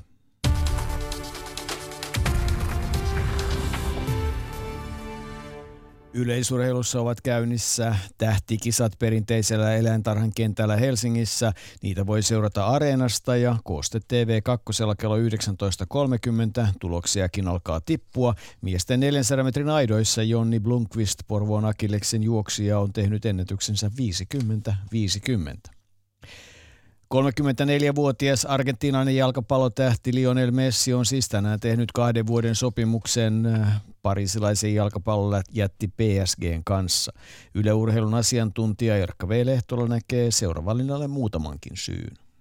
Mä uskon, että ehkä jopa iso motivi on, on se, ketä muita siellä pelaa. Että, että ton kaltainen supertähti ja tämän hetken maailman paras pelaaja, joka on ollut sitä vuosia, vuosia niin tota, tiedetään, että Neymar ja hänen välit on hyvin lämpimät, lämpimät tota, ovat pelanneet yhdessä ja saaneet, saaneet paljon aikaa, aikaan, tota, ja siellä on, siellä on argentinalainen valmentaja, siellä on maajoukkojen vahvoja, vahvoja nimiä Angel Di Maria ja pari edes keskikentällä, ja, ja, ja että siellä on semmoisia hahmoja, kenen kanssa varmasti jalkapalloa, jalkapalloa tykkää pelata ja, ja muutakin, muutakin tota, elämää viettää kentän ulkopuolella. Ja sitten tietysti toinen iso juttu on se, että seurataan joukkoja, joka voi voittaa ihan mitä tahansa ja jolla on suurin piirtein pakko meille voittaa mestariliiga ja Messillä on niitä neljä, mutta, mutta et sen verran hän on voittanut, että tykkää, tykkää, tykkää siis paljon ja varmasti olisi outoa, että olisi joku semmoinen seura, mikä ei tappele isommista pokaleista. Että musta nämä, nämä kaksi asiaa varmaan on niin isommat motivit, miksi hän siellä on. Ja tietysti ei voi unohtaa rahaa, että, että vaikka rahaa ei ole tarpeeksi, mutta mutta tota, et tietysti jokainen tuon tason pelaaja niin tietää arvonsa ja se ei ole pelkästään se, että haluaa lisää, lisää rahaa loputtomasti, mutta myös että se tietysti osoittaa, kuinka hyvä, kuinka hyvä arvokas kaveri se ylipäätään oot, oot sille seuralle, että miten on valmistusta maksamaan, että, että myös palkkaan kohdalla. Pohdiskeli Jerkka V. Lehtola. Petteri Forssell äh, siirtyy Veikkausliigaan Puolasta. Hänen joukkueensa on FC Inter, joka on Veikkausliigassa neljäntenä. Hieno vahvistus. Naisten superpesiksessä Fera Tahko ensimmäinen jakso Tahkolle 5-4. Virkiä kotonaan Joensuun mailaa vastaan voitti ensimmäisen jakson 6-3 ja Siilijärven pesis Pesäkarhut ensimmäinen jakso päättyi 3-2. Miehissä ollaan vielä ensimmäisen jakson loppupuolella. Kempeleen kiri kiteen pallo etenee tilanteessa 3-3 ja sarja kärkiman se on antamassa Pattioen urheilijoille kyytiä olan takaa. Se johtaa ensimmäisen jakson lopussa jo 13-0. Näillä ynnä muilla aiheilla jatketaan jälleen 21 uutisten jälkeen.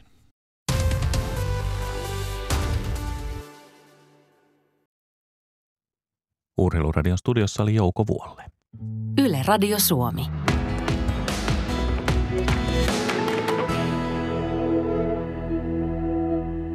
Kyllä vain, Radio Suomi ja kello on viisi minuuttia eli 19. Jatkamme Luontosuomen matoiltaa. Studiossa professori Heikki Setälä, erikoistutkija Visa Nuutinen, toimittajana Markku Sipi ja minä Mika Saarelainen. Hyvää iltaa kaikille. Tämä on ollut aika makea tämä ensimmäinen tunti ja niin. nyt Tuulalle ilouutinen. Te, jotka ette olleet ensimmäisen tunnin aikana kuulolla, niin, niin Tuula soitti tällaisesta kaksipäisestä lierosta ja sanoi laittaneensa videot. Videot tuli perille. Ja.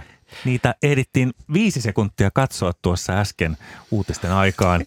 Ja sitten Markku komensi asiantuntija, nyt ette saa puhua, koska nyt puhutaan vasta kun ollaan lähetyksessä. Joo, ja tarkennetaan vielä sitten niin kolmipäinen mato.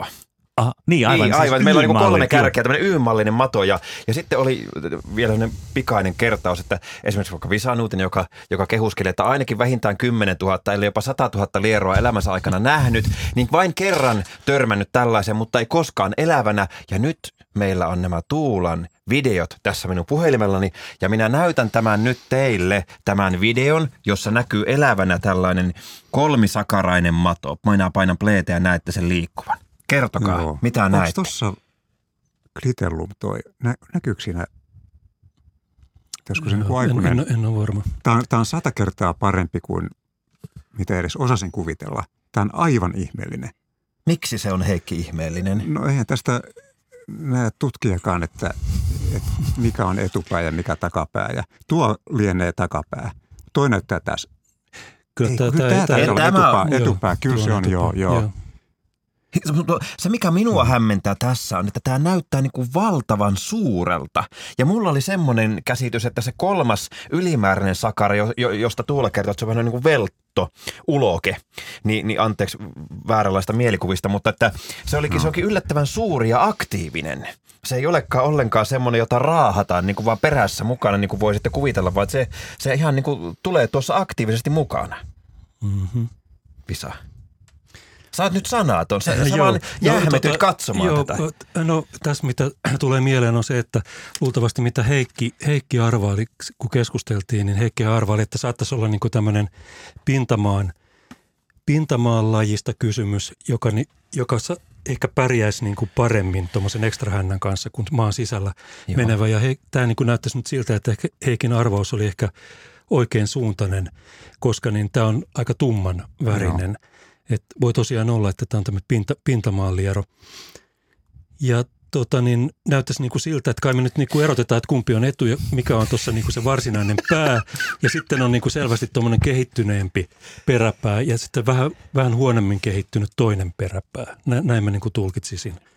Tota, kun on puhetta nyt ollut näistä erityyppistä lieroista ja, ja meillä menee madot ja lierot sekaisin. Eikö ole näin, että mato on tällainen niin kuin kansankielinen nimitys ja liero on sitten niin kuin vähän virallisempi nimitys? Joo, lierot on näitä, näitä juuri näitä, mistä tässä, tässä puhutaan. Ja madot on kaiken sortin eliöitä, jotka on pitempiä kuin leveitä. Kyllä. Esimerkiksi mittarimadot voivat olla matoja, sukkulamadot Kyllä. ovat matoja pieniä. Että Ja nyt kun tässä on kyseessä liero, niin on puhuttu, että on esimerkiksi onkiliero ja peltoliero ja kasteliero, joka on se kaikkein isoin.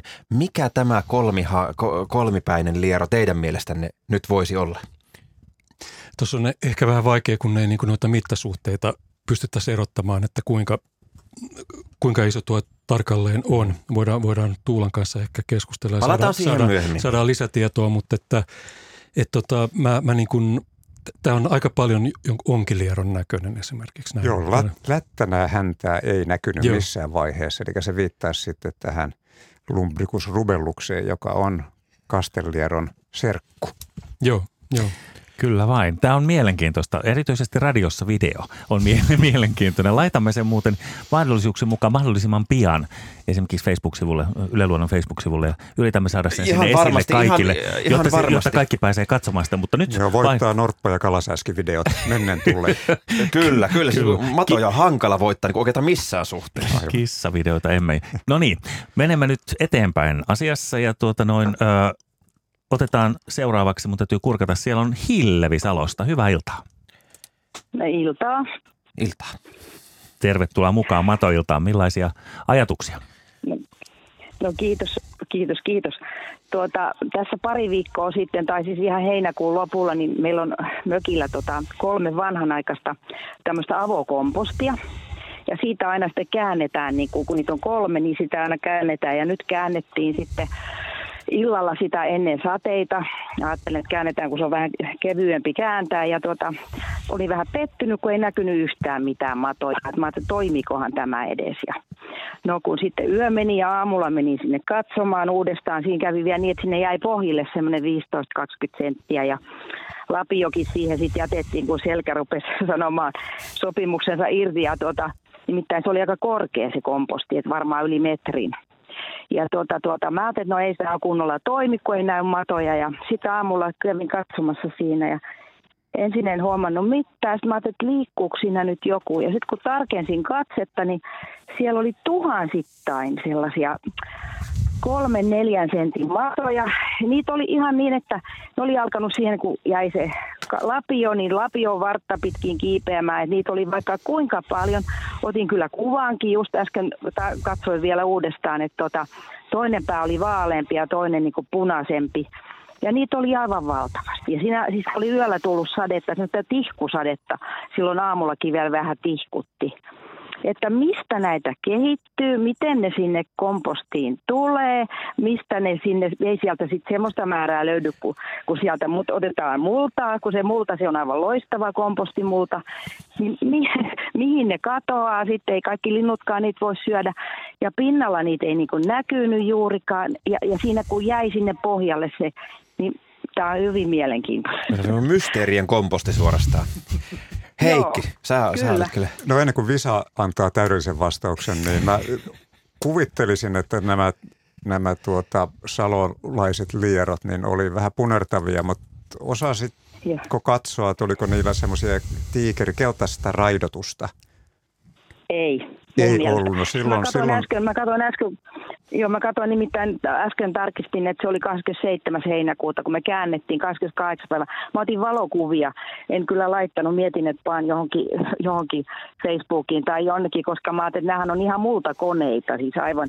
Mutta niitä oli vaan niin mieletön määrä. Sitten kun mä kävin myöhemmin katsomassa siinä, niin ei niitä enää ollut niin paljon, että jonnekin ne oli siitä hilpassut sitten. Joo, jos, jos siellä olisi jos siellä olisi Visan uutinen ollut, niin hän olisi muuten varmaan hajustakin määrittänyt sen lajin, jos olisi ollut tunkio tai kompostiliero, mutta ilmeisesti ei sitten ollut, jos niitä semmoista keltaista raidotusta ei näkynyt, mutta mikä muukaan saattaisi olla tuommoisina massoina kompostissa tai tunkiolla kuin nämä, nämä kaksi Visa varmaan on viisas. Tämä on johdatteleva puheenvuoro ihan selvästi. tota, niin, niin mä ensinnäkin ehkä ajattelisin, että siinä niin kuin se, että niitä ilmaantui niin paljon, oli tämä, niin kuin tämä olosuhteiden muuttuminen, että oli tämä kost, kostea, kostea yö, joka sitten sai ne nousemaan, että ne oli ollut sen, sen teidän kaivu syvyyden alapuolella ja sitten vaan tulleet, tulivat esiin sieltä mm. tämä iso massa ja, ja se, että niitä, niitä oli paljon, paljon pie, hyvin pieniä lieroja, niin, niin siellä on Joo, saattanut juu. olla tämmöinen... Ja ohuita. Joo, tällainen ikäluokka, ne on saattanut kuitenkin olla tunkiolieroja, vaikka, vaikka nyt pienistä lieroista ei sitä tunkiolieron tyypillistä raidotusta huomaa, mutta sitten toisaalta on näitä muitakin tämmöisiä lehtilieroiksi, jotka sanovat ö, jotain punalieroja, ö, pieniä onkilieroja, hyvinkin vastasyntyneitä tyyppejä, jos ne on ollut vain ihan pari kolme senttisiä. Joo. Ne on ollut ehkä, Joo. tai varmaan onkin tänä, tänä kesänä syntyneitä. Että siellä on ehkä tämmöinen kohortti noin niin kuin tämmöistä tieteellistä sanaa käyttääkseni syntynyt ja, ja tota, sitten on tämä sade ajanut ne näkyville siihen. Ja, ja niin kuin Joo. sanoit, niin multa koneita, multa koneita tosiaan, että sit, sitähän ne on kompostissa.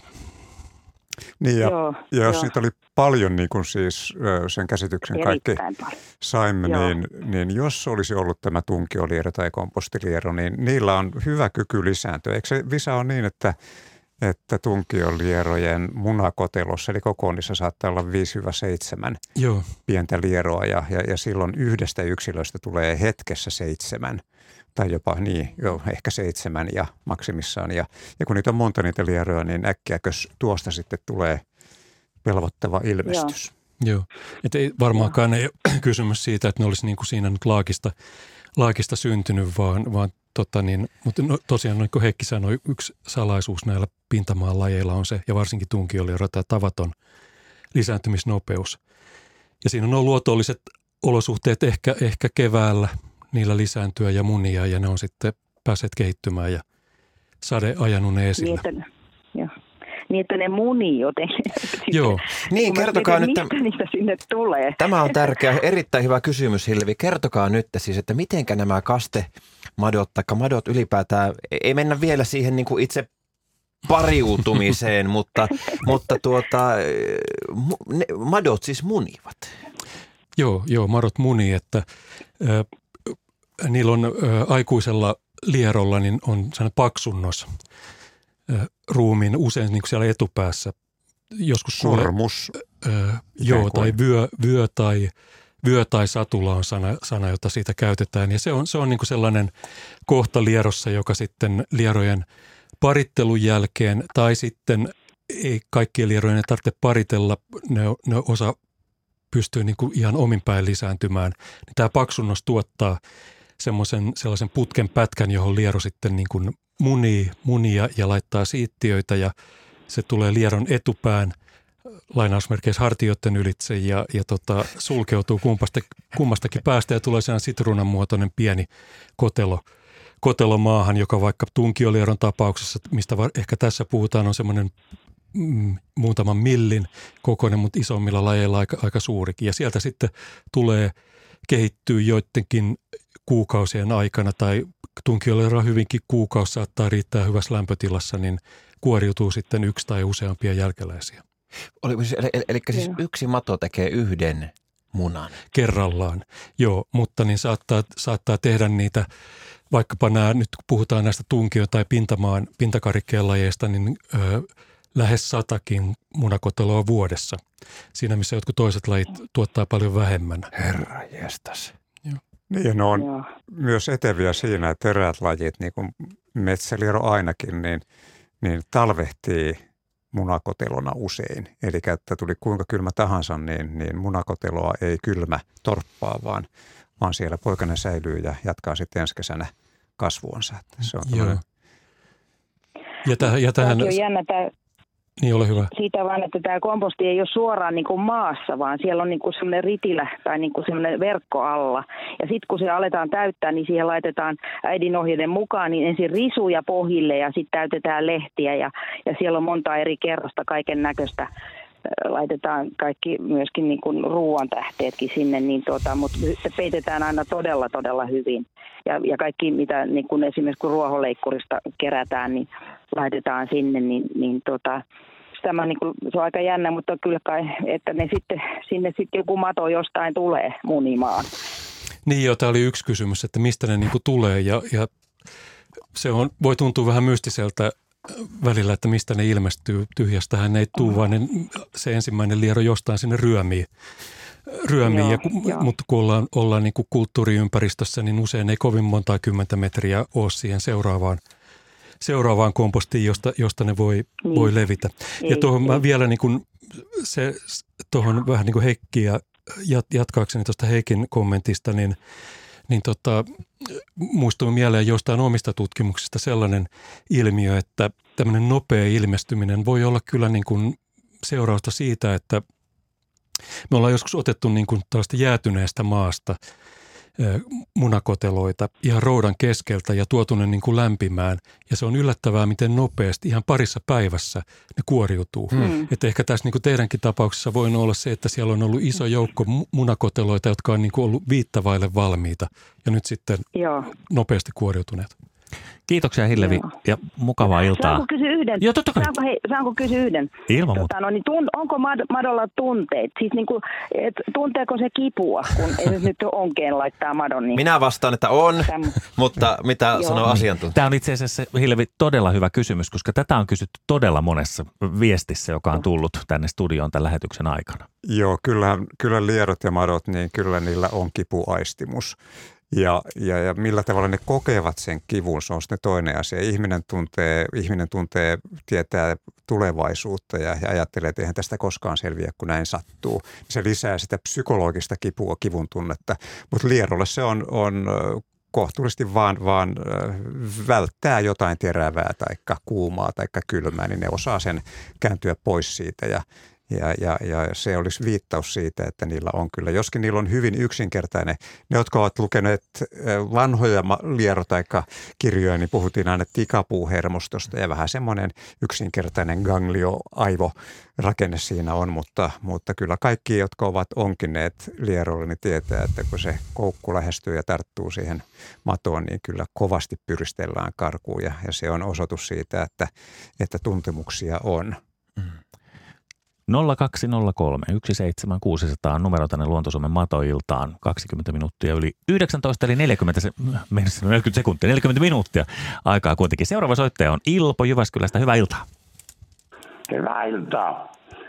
tämmöistä asiaa, kun noin 15 vuotta sitten jostain tiedelehdestä, tieteenkuvalehdestä ja näin, niin luin sitten semmoista juttua Matosista tuolta Englannista ja olisiko ollut Irlannistakin. Niin siellä tehdään semmoinen koko perheen juhla pyhä, semmoinen kilpailu, useita, siis paljon väkeä. Ja semmoisia tehdään viisi kertaa viisi ruutuja narulla – ja sitten koko perhe on siinä alueella ja erilaisilla vispilöillä ja keppiloilla ja täristimillä ja oliko hänellä kastelukannujakin. Siitä joku tunti tai pari kerätään matoja, että kuka löytää eniten siltä alueelta. Kyllä. Oletteko, te, oletteko törmännyt semmoiseen? Joo, mä, mä oon kuullut tästä, että ainakin yksi paikkakunta on on Englannissa, jolla on pitkät, pitkät perinteet tässä. Sanotaan, sanotaan niin kuin worm charming kilpailu, eli tämmöinen niin kuin lierojen houku, houkuttelu tai miten tota, kisa. Ja ju, ju, menee juuri näin niin kuin kuvasit. Ja, ja idea on Joo. muistaakseni se, että tuota kastelukannua mä vähän epäilen, kun mä muistelin, että hommaan nimi on just se, että ei saa niin oikein sille maalle tehdä mitään – No niin varsinaisesti. Mä muistan, että, että, se vähän, joo. että oliko niin, että sellainen oli sallittu, että vaikka iskee talikon maahan ja sitten tärisyttää sitä talikkoa. Ja se, joo, se, ja sellainen, mutta... oli kaiken näköisiä vispilöitä, niin kuin rumpalivispilä ja kepilä ja kaikki koputteli sitä maata. Juuri näin. Kyllä. Joo. Mulle, mulle ja niin kuin... Kun, niin. Ole hyvä.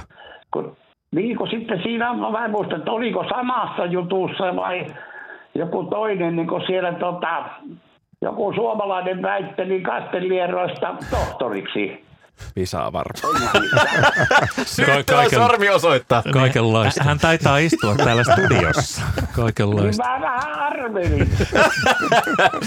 Kiinni jäit. Tuota, joo, ja kun si, si, siinähän oli tuota se, että se kastematohan kun sitä rupeaa naitattaa, niin sehän tuota nostaa päänsä pinnalle ja koputtelee eri suuntaan siinä ruohikolla ja sitten välillä kuuntelee, miten maa tärisee ja sitten se alkaa se niiden riiutouhu. Eikö niin? Joo, se on sellaiset erityiset kosi, kosiomenot ja, ja tuo, Joo. mitä sanoit siitä, mä en muista nyt tämä väittelijä, että puhuuko se tästä niin kuin kopsuttelusta siihen suuntaan mitään, mutta sellainen tapa kastelierolla on, että kun se tulee maanpintaan, niin se tekee sellaisen pyörittelee päätään. Se on aika hauska näky, se on oikein tavallinen Jaa. tapa sille ja jotenkin varmaan niin kuin orientoituu siinä. Mutta siinä tota... se niin kuin mäiskii sitten kanssa siihen maahan sitten sitä, sitä osaa päästä. Joo, se, se, se voi olla eri väitöskirja, jota, mutta niin mä, mä niin kuin siitä sen verran, sen verran tota tuohon, mä haluan vaan täydentää sitä lierojen houkuttelukilpailua, kun mulle itselleni jäi mieleen kaikkein parhaana se, että yksi oli tuonut hevosensa siihen koeruudulle ja se hevonen niin kuin kaviollaan – tömisytteli joo, maata ja sillä tavalla sai, joo. Ja mä muistan, no niin. mä muistan itse asiassa juuri että tämmöinen niin tömistely ja, ja koputtelu ja joo. muuta, että sillä ikään kuin houkutellaan juuri näitä mahdollisesti joo. kuulostaisiko se kenties niin Kastelieron korviin, jos nyt näin voi sanoa, niin ikään kuin siltä, että joo. sade ropisee ja se ikään kuin jotenkin houkuttelisi, mutta mä muistan Heikki sun niin. tarinan, että, että olet, kerroit kerran, että jopa niin kuin musta rastas teputtaa nurmikolla – Joo. jaloillansa ja houkutellakseen matoja sitten sieltä. Joo, musta rastaat tekee ja muutkin rastaat. Ja töyhtöhyyppä, joka on siis kahlaajalintu, niin se tekee, ja tuo tekee näin. Joo, joo. joo, kyllä. Ja lokit tekee ja se myös. sitä keskivarvasta, etuvarvasta koputtaa tuota silleen houkuttelevasti nurmikolla, kun ne niitä on enemmänkin, niin ne semmoinen rintamana etenee ja sitten varpalla koputtelevat ja sitten kun sieltä raukka nostaa päätä, että nyt täällä on tyttö ottaa, niin se on sitten siinä. Sitten lähtee. Ilpo, niin. kiitoksia. Tämä oli ihan mahtava, mahtava soitto. No kuule, saanko vielä toisen asian? Anna palaa. Kun, kun, kun, kun tuota, kun tuota, mulla oli semmoinen savimaa ja mä siihen ajoin kottikärryllä, mulla oli hirveän hyvää monta vuotta vanhaa komposteli ja mä parikymmentä senttiä ajoin siihen ja sipuri-istukkaita istutin siihen sitten nätisti ja oli mielessä, että onpa hienosti ja seuraavana menen, aamulla menen kahtoon, niin ne on kaikki ylös alas siitä. Se juuripuoli onkin, se vihreä on niin kuin maassa ja se juuripuoli ylöspäin. Ja minä ihmettelen mikään. No minä sitten otin lusikan ja hissukseen kaivon sitten siitä sipulin läheltä näin, että mikä, niin siinä on madon kolo, että no mato käynyt nostaa ilmaa ja sitten siitä vihreästä osasta vetänyt sisään. Mm-hmm. Ja ainakin sata sipulia. Visa. Et, Joo. että on se ovela, joo.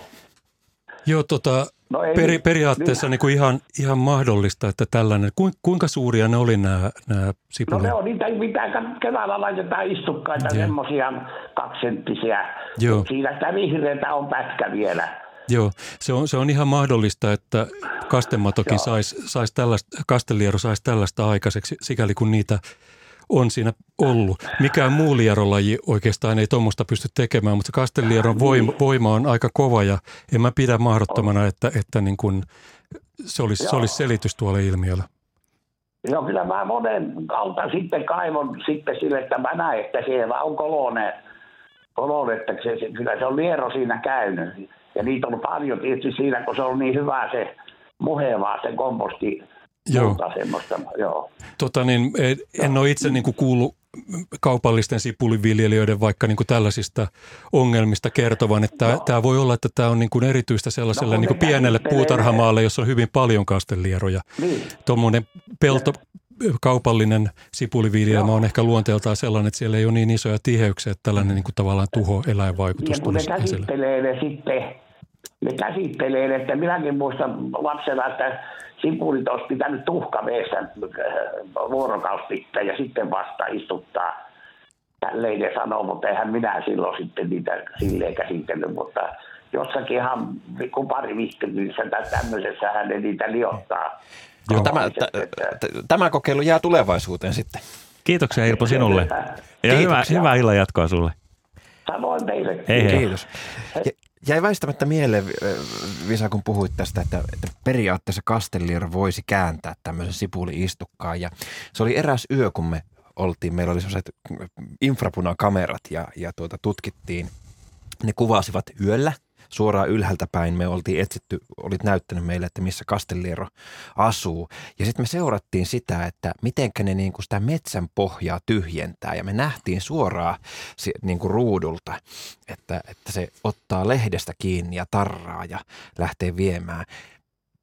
Miten, minkälainen on Castellieron suu, että se pystyy tarraamaan lehdenkin ja, ja vetämään sen kolonsa?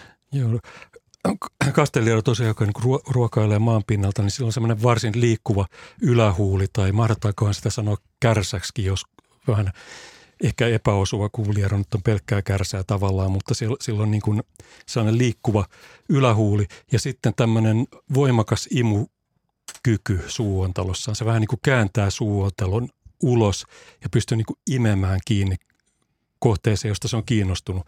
Ja se pystyy sitten, kun se on aika, aika kookas eläin, jolla on häntä tiukasti käytävässä, että se on sen tukipiste siellä hännässään, vahvat lihakset, niin se pystyy aika suuria juttuja siirtämään. Lehdet on nyt ihan, ihan helppoja, mutta nehän siirtelee jopa ki, pieniä kiviä.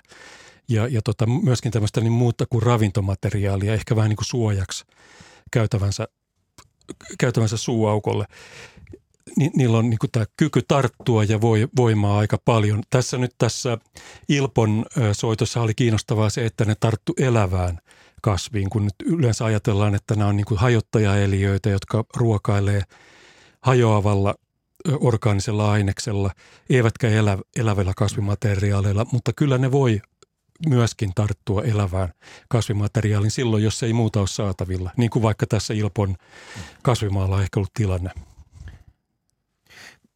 tuossa äsken, kun Ilpo puhui lapsuudestaan oppimasta asiasta, sipulit piti tuhkata, niin täällä on tullut yksi kysymys, jonka mäkin muistan, että isoäidit ehkä molemmatkin mm. ovat opettaneet, että täällä Soile nimittäin kysyy, että hal, ö, auttaako kahvinporojen vienti kukkapenkkiin lisäämään matoja? Joku viisas on joskus näin sanonut, että jos auttaa, niin isoäitini ainakin oli tosi viisas.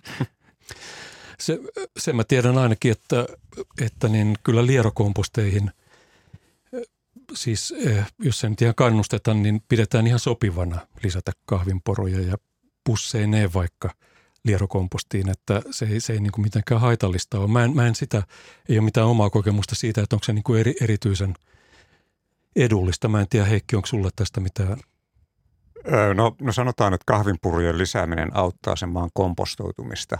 Se luo mikrobeille, sienille ja bakteereille hyvät olosuhteet ja, ja, ja kun se ei vaikuta negatiivisesti lieroihin, niin, niin silloin se on, se on hyväksi. Mutta ei, ei ne tuskinpa ne nyt lieroille maistuvat ravintona. Sen verran järeestä, fenolipitoisesta jätteestä on kysymys, että, Joo. että tuskinpa.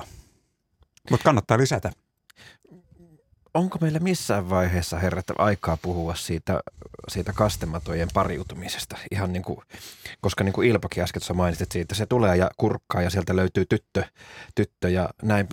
Pystytkö Visa, koska mä tiedän sun menneisyydestä myös sen, että sä olet kuvannut, videoinut kastematojen parittelua ja kaiken lisäksi olet näyttänyt myös minulle sellaisen saksalaisen matovideon, joka oli harvinaisen laadukas, niin kuin saksalaiset tuotteet yleensä ovat.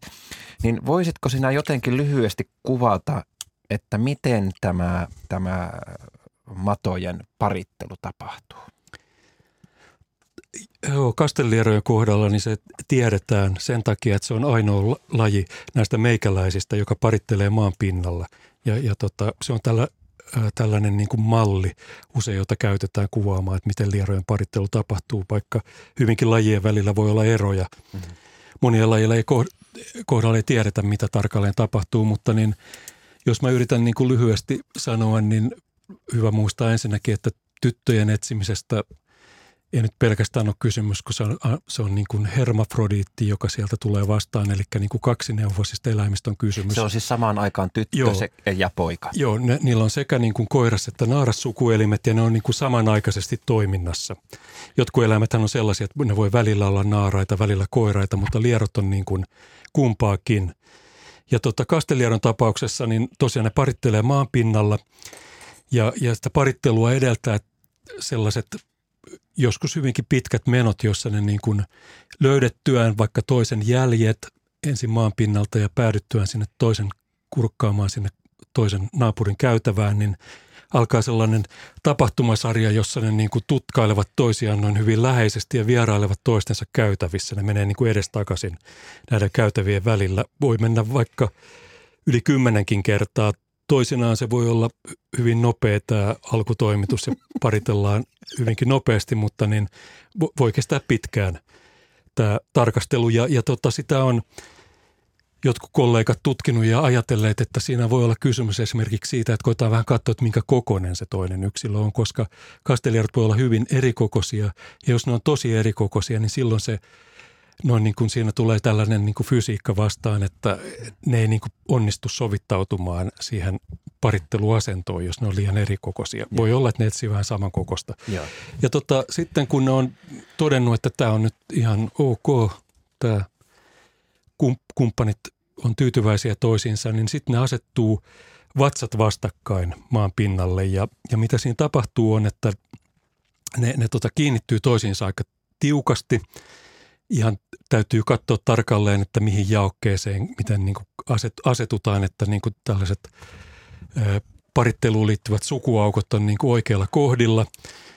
Ja, ja tota, sitten siinä myös tapahtuu niin, että lieroilla on, lierot on harvasukasmatoja, niillä on joka jaokkeessa kahdeksan sukasta ja, ja tota, ne, ne työntää sukaset toisiinsa ja vaikuttaa vähän kemiallisesti toistensa toistensa käyttäytymiseen.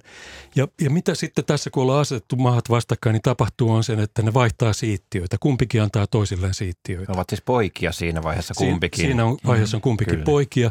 Kumpikin antaa toisilleen siittiöitä ja tämä yhdessäolo, tiukka yhdessäolo kestää hyvinkin kaksi tuntia, vaikka voi kestää kolmekin tuntia yön pimeydessä tai hämärässä siis. Ja sitten kun, kun tota, niin ne on, on siittiövaihto on tapahtunut, niin ne tota, eroavat toisistaan ja sitten aika pian alkaa tämä vyö satula, josta aiemmin lähetyksessä mm. keskustelimme toimia. Se alkaa tuottaa näitä putkenpätkiä, jotka siirtyy eteenpäin ja kun se putkenpätkä siirtyy eteenpäin, kun liero peruuttaa vaikka ulos niin kuin tavallaan sitä putkenpätkästä, niin se laittaa sinne niitä äsken saattuja siittiöitä ja itse tu- tuottamia munia. Ja sitten siellä kun tämä putkenpätkä tulee siitä lieron pään ylitse ja sulkeutuu, niin siellä sitten tapahtuu hedelmöittyminen.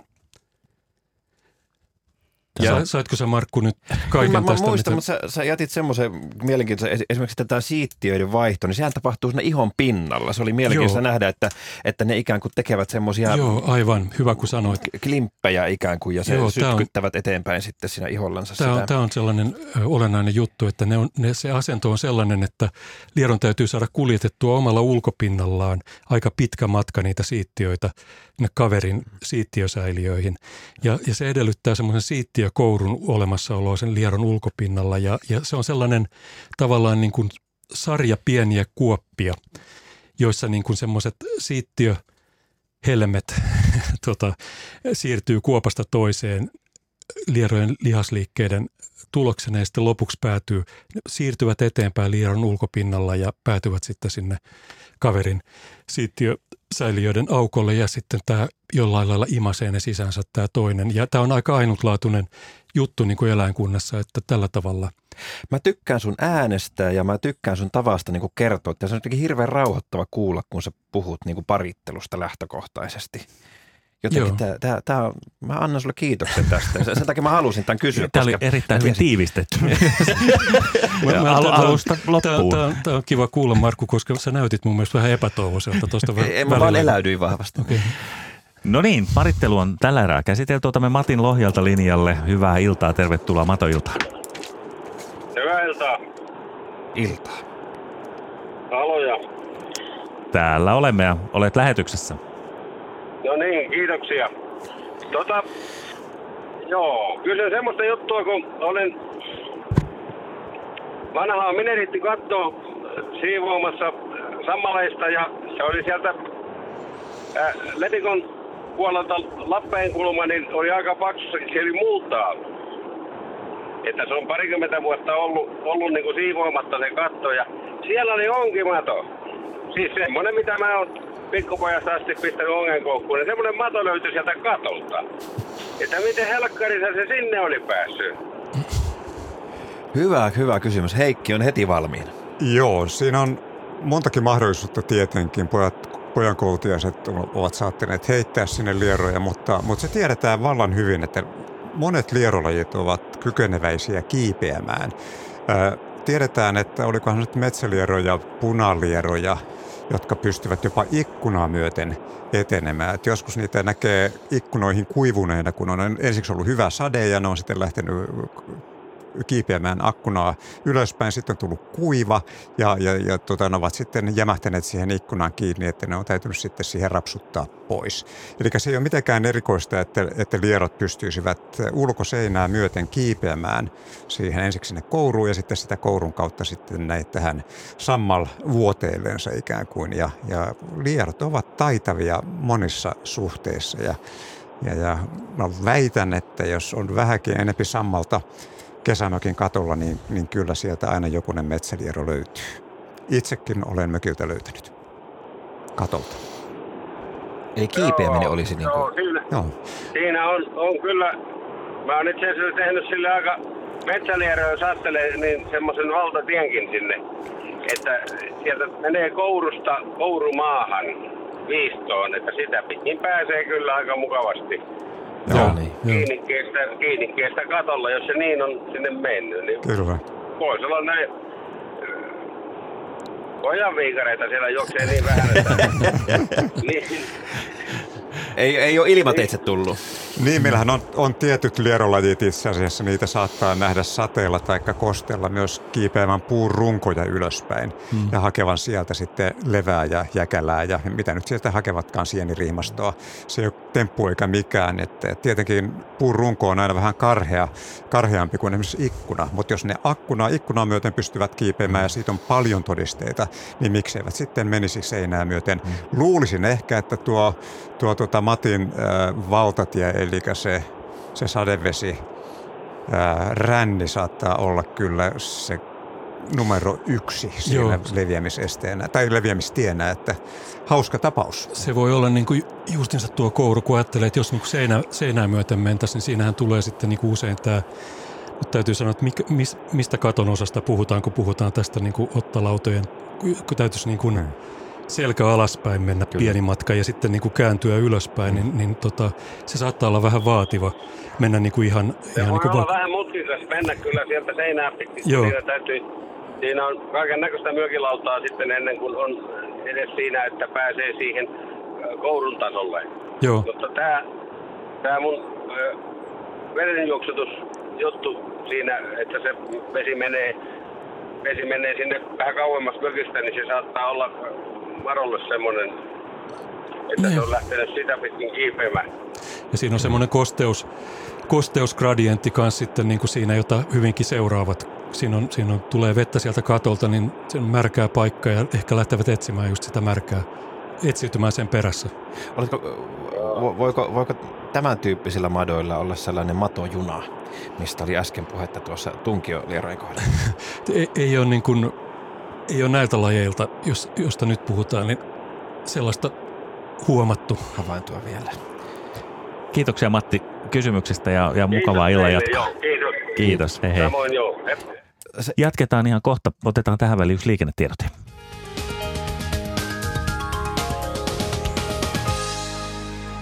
Ensitiedote liikenneonnettomuudesta tielle 180 Kaarinaan. Tarkempi paikka on välillä Uudenmaan tie, Kuusiston tienhaara, Voivalan tien risteyksen kohdalla. Siis tie 180 Kaarina, Uudenmaan tien, Kuusiston tienhaaran välillä, Voivalan tien risteyksen kohdalla on sattunut liikenneonnettomuus ja siitä tämä ensitiedote.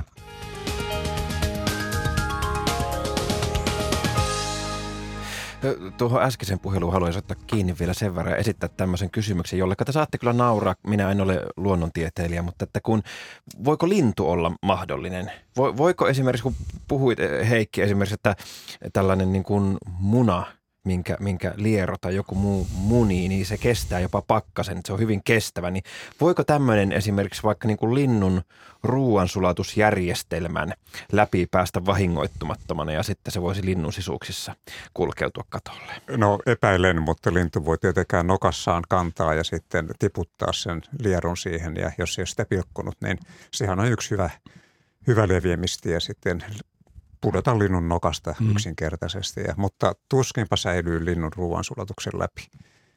Aika moni kysymys on tullut täältä WhatsAppin kautta juuri nimenomaan tästä seinää pitkin kiipeämisestä, mutta tässä Aha. tiivistettiin äsken aika hyvin tämä, että kyllä ne kiipeävät aika korkeallekin. No niin. Että siinä tuli vastaus varmaan aika monelle, Kyllä. monelle miettiälle. Siitäkin olisi mukava saada itse asiassa kuvaa, jos joku sattuisi näkemään tai saa videon vaikka, että mitenkä tuommoinen tota, kiipeä ikkunaa pitkin, jos semmoinen sattuisi tulemaan vastaan. Tämä oli siis Kaina pyyntö nyt sitten Markku Sipiltä, että vide- videoita tulemaan ystävällisesti pyytää hän. Seuraava soittaja on Aimo Kokkolasta. Hyvää iltaa. Iltaa, iltaa. Ja asia oli semmoinen, kun tuota kuuntelin teidän keskustelua tuosta roudan vaikutuksista tuohon madon kehittymisvaiheisiin. Ja minua on kovasti kiinnostanut, kun omalla tontillani oli valtavasti näitä lieroja. Täällä päin niitä kutsuttiin savimadoiksi, että jotka on vähän pienempää kuin tämä kasseimato. Ja minä niitä käytin, käytin onkisyötteinä, kun oli innokas kirjolohen onkia, niin niitä keräilin keväällä suuret väärät aina koko kesäksi ja tuossa kadulle niitä tulivat, mutta sitten tuli tässä kolme tai neljä vuotta, voi olla että jo neljäkin vuotta aikaa, kun tuli semmoinen lauhan syksyn jälkeen yhtäkkinen pakkaskausi, että 30 astetta suurin piirtein oli täällä Kokkola seutuilla pakkasta ja maa oli täysin sulaa ja sen äh, talven se- seurauksena sitten minun tontiltani hävisivät nämä melkein kokonaan nämä ka- kastemadot, mitä me savimakuiksi kutsuttiin täällä päivällä niin kalamiesten keskuudessa. Ja tuota, mielenkiinnolla on odottanut, että milloin nämä palaavat ja mikä niiden vaik- vaikutus sillä on täytynyt olla tällä maan nopealla routaantumisella, koska savimatoja, mitä mä tässä kutsun savimatoiksi, mm-hmm. niitä ei ole ilmaantunut minun tontilleni eikä kadulla ole nyt moneen vuoteen siitä lähtien ei, en ole yhtään matoa nähnyt tuossa kadulla, vaikka kuinka kovia vesisateita on ollut. Että niin mikä se tuo roudan vaikutus sitten tämmöisiin kehi, täysin kehittyneisiin matoihin mahtaa? Joo, kiinnostava, kiinnostava havainto ja ihan mahdollista, että tuollainen poikkeuksellinen ankara pakkanen sellaisessa tilanteessa, jo, jolloin lierot on aktiivisena pintamaassa, että se, sillä olisi tämmöisiä niin kuin tuhoisia vaikutuksia. Tietysti se, että jos on oikein monta vuotta mennyt ja ketään ei vieläkään näy, niin se tuntuu vähän arvotukselliselta, että voiko olla jotain muitakin tekijöitä, mutta se tiedetään niin kuin ihan tutkimusaineistojen perusteellakin Suomesta, että poikkeuksellisen ankarat talvet on, on lieroille hankalia. Tän, tällaista niin kuin ihan vastaavaa havaintoa kuin mitä tässä kerroit, niin en ole kuullut aikaisemmin, että se voisi ihan niin kuin paikantaa sellaiseen tiettyihin nopeeseen lämpötilan laskuun. Mutta niin hy, hyvin mahdollista, että, että niin se, on, se on rokottanut, rokottanut lierokantaa. Mä, mä itse niin tuossa, olikohan viime, viime syksynä, niin sellaisen ilmiön ensimmäistä kertaa näin, että oli, oli niin kuin tämmöisen aika lauhan jakson keskellä, niin, niin tota sitten tulikin aamuyöllä aika kova pakkanen. Ja, ja kun aamulla ulkoilutin koiraa, niin, niin kiinnitti asfaltilla huomiota semmoiset valkoiset läikät. Ja, ja tota, kun katsoi tarkemmin, niin, niin ne oli, ne oli tota niin, tällaisten lierojen kuolinkamppailun tuloksia siinä maanpinnalla, kun oli, tämä pakkanen oli yllättänyt ne. Ne oli ilmeisesti erittänyt sitten niin kuin limaa ympärilleen viimeisenä keinonaan ja sen sellaisen vaalean limaläikän vieressä olisi aina kuollut liero. Ehkä tässä oli vähän niin kuin samanlainen ilmiö, että semmoinen äkkinäinen pakkanen voi niin kuin tavallaan yllättää. Liero ei ole niin kuin millään lailla niin kuin valmistautunut siihen fysiologisesti. Heikki kertoi tässä aikaisemmin näistä pakkasnesteistä ja muista, joilla ne pystyy varautumaan, mutta tämmöinen nopea muutos, se voi olla niin tämmöinen sokki, joka sitten niin kuin tappaa suuria määriä lieroja. Ihan mahdollista. Mutta niin kuin sanoin, niin, niin ehkä odottaisi, että sitten jos, jos nyt et kertonut, kuinka pitkä aika tästä on mennyt, mutta että jos on useita vuosia mennyt, niin ajattelisi, että ympäröiviltä alueilta olisi jo se kanta ruvennut kohoamaan. Yli 90 enää oikein niin tarkoin tule tutkittua, mutta sen mä tiedän, että tuossa minun puutarhamaassakin on vielä tosi vähän, mutta niitä on kyllä niin tänä kesänä jonkin verran ilmaantunut. Ja kyllä mä nyt on huomannut, että rastaatkin käy tuossa joskus – löytävät vadon tuosta nurmikosta. Joo, se on varma merkki. Vähitellen palaantumassa. Joo. Itse en, en, tuolla kulje omaa tonttiani etäämpänä yli 90 niin että näin ei voi tehdä havaintoja, onko kaduilla muualla näkyy, näkyykö näitä lieroja sitten kesäisin sateiden jälkeen, koska on käytännön vaikeudet ne on niin kuin, tutkia asiaa. Joo, tutkijoillakin niin kuin nämä tällaiset poikkeussääolosuhteiden vaikutusten tietämys niin puutteellista, kun meillä ei nyt mitään sellaista järjestelmällistä jatkuvaa lieroseurantaa kukaan harrasta, niin, niin helposti ne on vähän tämmöisiä niin kuin yksittäisiä havaintoja mm. itse kunkin kohdalla. Heikki kovasti no nyt. Niin, niin. Kiitos. Kiitos, Aimo. Tuota, Kiitos. Näin minä sain vahvistusta sille, että oma, oma havaintoni tai arveluni oli todennäköisesti piti paikkaansa, että se Kyllä. routaantumisesta johtui, että katoaminen. Kiitoksia Joo. sinne Kiitos Kokkolaan ja mukavaa iltaa. Kiitos. Kiitos, hei hei. Miten tota, niin kuin on puhuttu nyt säiden vaikutuksesta niin, ja, ja tämä on vähän niin kuin nyt kahtia jakautunut, että jotkut on niin kuin tosi kovia, esimerkiksi tämmöinen äkillinen kylmäsokki, mutta sitten taas on niin kuin valtavasti luontaisia puolustautumiskeinoja, hyvin kestävää ja näin. Niin en, entä sitten myrkyt? Kuinka, jos ajatellaan ihan tämmöisiä matoja, niin onko ne kuinka arkoja lähtökohtaisesti myrkyille vai sietävätkö erityyppisiä myrkkyjä maaperässä? No myrkky on tosi laaja, laaja käsite, pitää, pitää sisällään niin paljon, paljon asioita ja mä en ole tämän tällaisen toksikologian, niin kuin sanotaan, erityistuntia. Erityisesti mä, mä tutkin itse noita viljelyympäristöjä ja siellä sitten niin kuin puhutaan lähinnä kasvinsuojeluaineista, eri, erilaisista torjunta-aineista. Ehkä jos ajatellaan tavallaan vaikka niin kuin city, city-matoa ja maaseutumatoa, niin kaupungissa onko enem, enemmän jonkinlaisia niin kuin saasteita ja, ja kaupungissa voisiko maaperä olla puhtaampaa kenties? no nyt on onneksi vieressä istuu kaupunkiekologian professori, niin täältä tulee heti tämä sity. Mä, mä, mä tässä vähän heikkiä, heikkiä tuijotankin. Joo.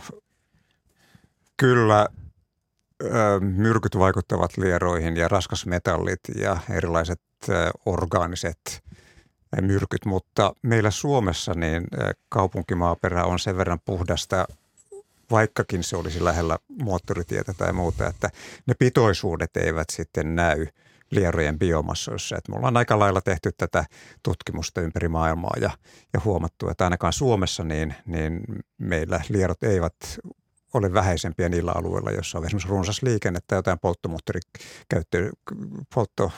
Peräisiä myrkkyjä siinä. Että, ne pärjää. Ne pärjäävät yllättävän hyvin, ja, ja, mutta sitten toisaalta kyllähän me tiedetään jonkun verran siitä, että jos ylilannoitetaan peltoja, niin silloin se, siihen tulee, se, ne happamoituvat vähän sen takia, niin niistä, siitä lierot eivät kyllä selvästikään pidä. Mutta mitä maanviljelykseen tulee, niin, niin yleensähän lierojen surma on, on, on kyntö, eli syvä kyntö, eli silloin se katkaisee paitsi lieroja itsessään, niin myös niiden käytäviä ja, ja mahdollisuuksia lisääntyä. Että, et tota, jos kynnetään matalammalta tai harrastetaan suora kylvyä, niin, niin, niin sellaisissa pelloissa lierot kyllä pitävät asua tai tykkäävät asua. Visa. Joo, niin nyt tästä peltopuolen elämästä voisi täydentää, täydentää sen verran, että – että nyt siellähän niin kuin nämä erilaiset torjunta-aineet on, on tärkeä kemiallinen potentiaalinen stressitekijä ja, ja nyt on sillä tavalla, että näiden torjunta-aineiden hyväksymismenettelyyn kuuluu erilaiset biologiset testit ja lierotestit kuuluu niihin. Eli näin tulisi olla niin, että kaikki meillä käytössä olevat torjunta-aineet on käynyt, tai, tai niiden, vaikka tietyt kauppavalmisteet, niin niiden tehoaineet on käynyt läpi tämmöisen niin kuin ekotoksikologisen testimenettelyn. Se edel, näin val, valmistajilta niin kuin edellyt, edellytetään se ja, ja sitä niin kuin seurataan sitä niiden toksisuutta. Ö, ylipäätään voi, voi sanoa sillä tavalla, että, että ei, ei torjunta-aineet millään lailla niin kuin hyödyllisiä – lieroille ole. Ja, ja kun tehdään näitä laboratoriotutkimuksia, niin hyvin tavallista on, että niillä on jonkin asteisia kielteisiä vaikutuksia. Ja sitten kun määritellään niin kuin näitä turvallisia pyritään määrät, määrittämään turvalliset rajat, joiden puitteissa niin kuin voidaan käyttää ilman, ilman haittavaikutuksia lieroille. Kuitenkin on sillä tavalla, että, että niin kuin ihan kaikkein turvallisimmatkin torjunta-aineet, niin jos niitä käytetään liikaa – jos niiden käyttöön liittyy jotain kielt, äh, hankalia lisäaineita, niin ne voi olla hankalia lieroille. Eli mun, mun oma kanta on sen, että semmoinen jatkuva valppaus niin kuin on, on niin kuin hyödyllistä tässä, koska toistuvasti on käynyt niin, että, että tur, täysin turvallisena pidetyt aineet onkin joltain kannalta osoittautunut hankaliksi.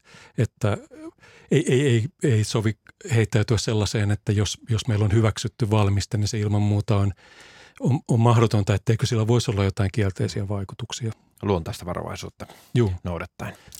Paljon on viestejä. Yritetään ehtiä vielä tässä kuusi minuuttia aikaa lähetysaikaa. Yritetään pari saada tähän ainakin. Että, tämä on erittäin minusta mielenkiintoinen, että pitävätkö marot jotain ääntä noustessaan maanpinnalle, kun kirjoittajan mukaan räksät ja lokit näyttävät kuuntelevan pääkallellaan nurmikolla? Joo, niistä, siitä lähtee, lähtee ääntä, jonka ihminenkin voi, voi kuulla, siis näiden pintaan tulevien lierojen. Ja itse asiassa niin kuin ei ole mahdotonta, että nuo linnut vaikka ja eläimet, jotka on riippuvaisia ö, lieroista, niin kuul, kuulisi vähän sinne maan allekin. Mutta, Minkälainen se on se ääni? Ö, se, se on siis, Pystytkö? se ei ole mitään lieron, lieron äännähtelyä, vaan se on sitä rapinaa, joka seuraa siitä, kun liero liikkuu ja, ja tota, siirtelee näitä ravinto, ravintokohteita, niin siitä tulee ihan ihmiskorvinkin kuuntelevaa rap, rapi, kuultavaa rapinaa silloin, jos se on kuivaa karike. Tästähän välillä, välillä niin kuin Helsingistäkin hiljattain tuli tällainen, oli tämmöinen oikein rapinalle oto, otollinen säätila ja ihmiset raportoi, että koiralenkillä kuuluu outoa rapinaa metsästä ja, ja se oli tätä kast, kastelieron, kastelieron rapinaa. Nyt meillä on niin vähän aikaa, että mä en niin kuin halua mennä tähän. Tästä on, on ihan hauskoja tarinoita tähän ääneen liittyen, mutta ehkä me viisi minuuttia jäljellä, niin jätetään seuraava. Kummitustarinoita. Rapinaa metsässä yö pimeyden. mutta linnut, linnut tosiaan, niin ne, ne, ne kuulee, kuulee tätä ja käyttävät ku, kuuloaistia hyväksi. Aika moni on kysynyt myöskin sitä perusasiaa. Tässä nyt tiivistettynä ehkä tämä, että, että kertokaa mikä osuus kaikilla lieroilla on ekosysteemissä. Mitä, kuinka Kuinka tärkeitä ne ovat? Tästä tuli vaikka kuinka monta kysymystä. Ihan tämä on täydellistä. Heikki, kerro meille. Vanhempi kansa, sukupolvi muistaa kirjoista lukeneensa että lierot nuo maan viljelijän pikkuapulaiset. Eli jo sata vuotta sitten tiedettiin aapiskirjaa lukevat, että, että lieroista on maanviljelijöille hyötyä.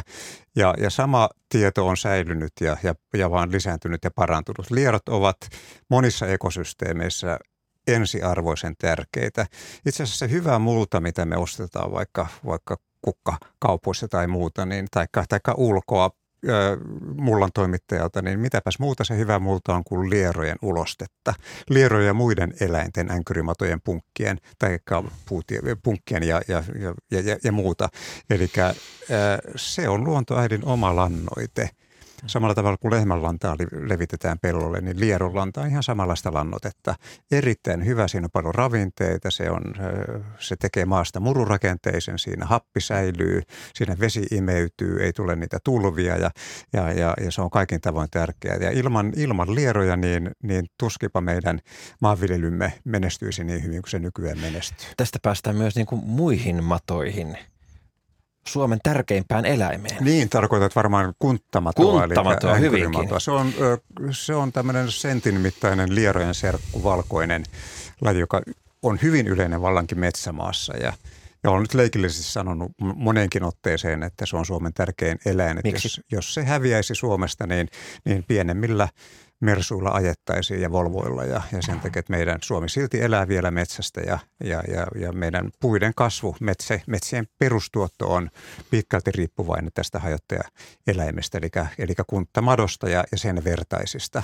Jo, jos tämä kunttamato poistettaisiin tuolta Suomen metsistä, niin pystytkö heittämään sellaista niin prosenttuista, kuinka paljon se metsän kasvu tyrehtyisi? No en pysty heittää prosentteja, mutta, mutta olen tutkinut tätä asiaa paljon, varsinkin väitöskirja-aikoina, niin monta kymmentä vuotta sitten. Ja, ja, ja, ja tämmöisissä pienekosysteemeissä, mitkä olen tehnyt laboratorioolosuhteisiin, niin, niin havupuiden ja lehtipuiden kasvu väheni ehkä noin 30 prosenttiin siitä, mitä ne oli silloin, kun kunttamato oli läsnä.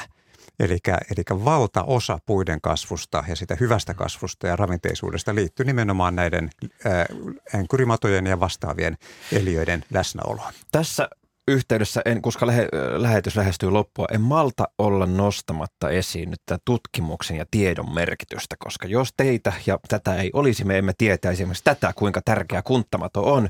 Ja juurikin äh, Science Magazine on julkaissut tällaisen tutkimuksen äh, madoista, jossa oli selvitelty, että, että tuota, kuinka paljon niitä on ympäri maailmaa ja missä niitä kasvaa, äh, kasvaa missä on eniten lajimääriä ja, ja sitten sitä ihan biomassaa. Ja jotenkin tästä artikkelista, vaikka se oli hyvin tieteellinen ja se, se e, ehkä vastausten sijaan se esitti enemmänkin kysymyksiä. Ja siinä oli yksi kohta, joka mulle jäi mieleen, oli tämä, että näistä maaperän eliöistä itse asiassa tiedetään hyvin vähän suhteessa esimerkiksi vaikka mikrobeihin, joista, joita ollaan tutkittu paljon. Ja sitten kun näinä aikoina puhutaan paljon luontokadosta, puhutaan vaikka biodiversiteettikriisistä tai kuudennesta joukkosukupuuttoaallosta – ja sitten kun me kartoitamme näitä, näitä, että kuinka paljon eliöitä on jäljellä ja muuta, ja me lähdetään, että nisäkkäät ja linnut ja pörriäiset ja kasvit, niin tämä meidän havaintomme siitä onkin tuota niin pintapuolinen, mutta se, että mistä ne kasvit ponnistaa, niin on se maaperä, ja josta tiedetään hyvin vähän, että eikö meidän sinne pitäisi nyt sitä resurssia laittaa, että me ymmärrettäisiin paremmin tämä. Tämä ajatus minua jäi lämmittämään. Viimeiset sanat, olkaa hyvä tähän. Heikki ja minä varmaan virkamme puolesta tai toimiemme puolesta niin kannatetaan, kannatetaan tätä näkökulmaa. Ja siinä on sellainenkin pointti, että näin välttämättä niin kuin me ihan yksi, yksi yhteen maanpäällinen ja maanalainen diversiteetti, ne voi hyvinkin paljon poiketa toisistaan. Tässä vaiheessa kiitämme asiantuntijoita professori Heikki Setälä, erikoistutkija Visa Nuutinen ja Markku Sipi, Mika Saarelainen sanovat. Kiitoksia kaikille osallistujille. Luontosuomen matoilta päättyy tähän. Moi voi.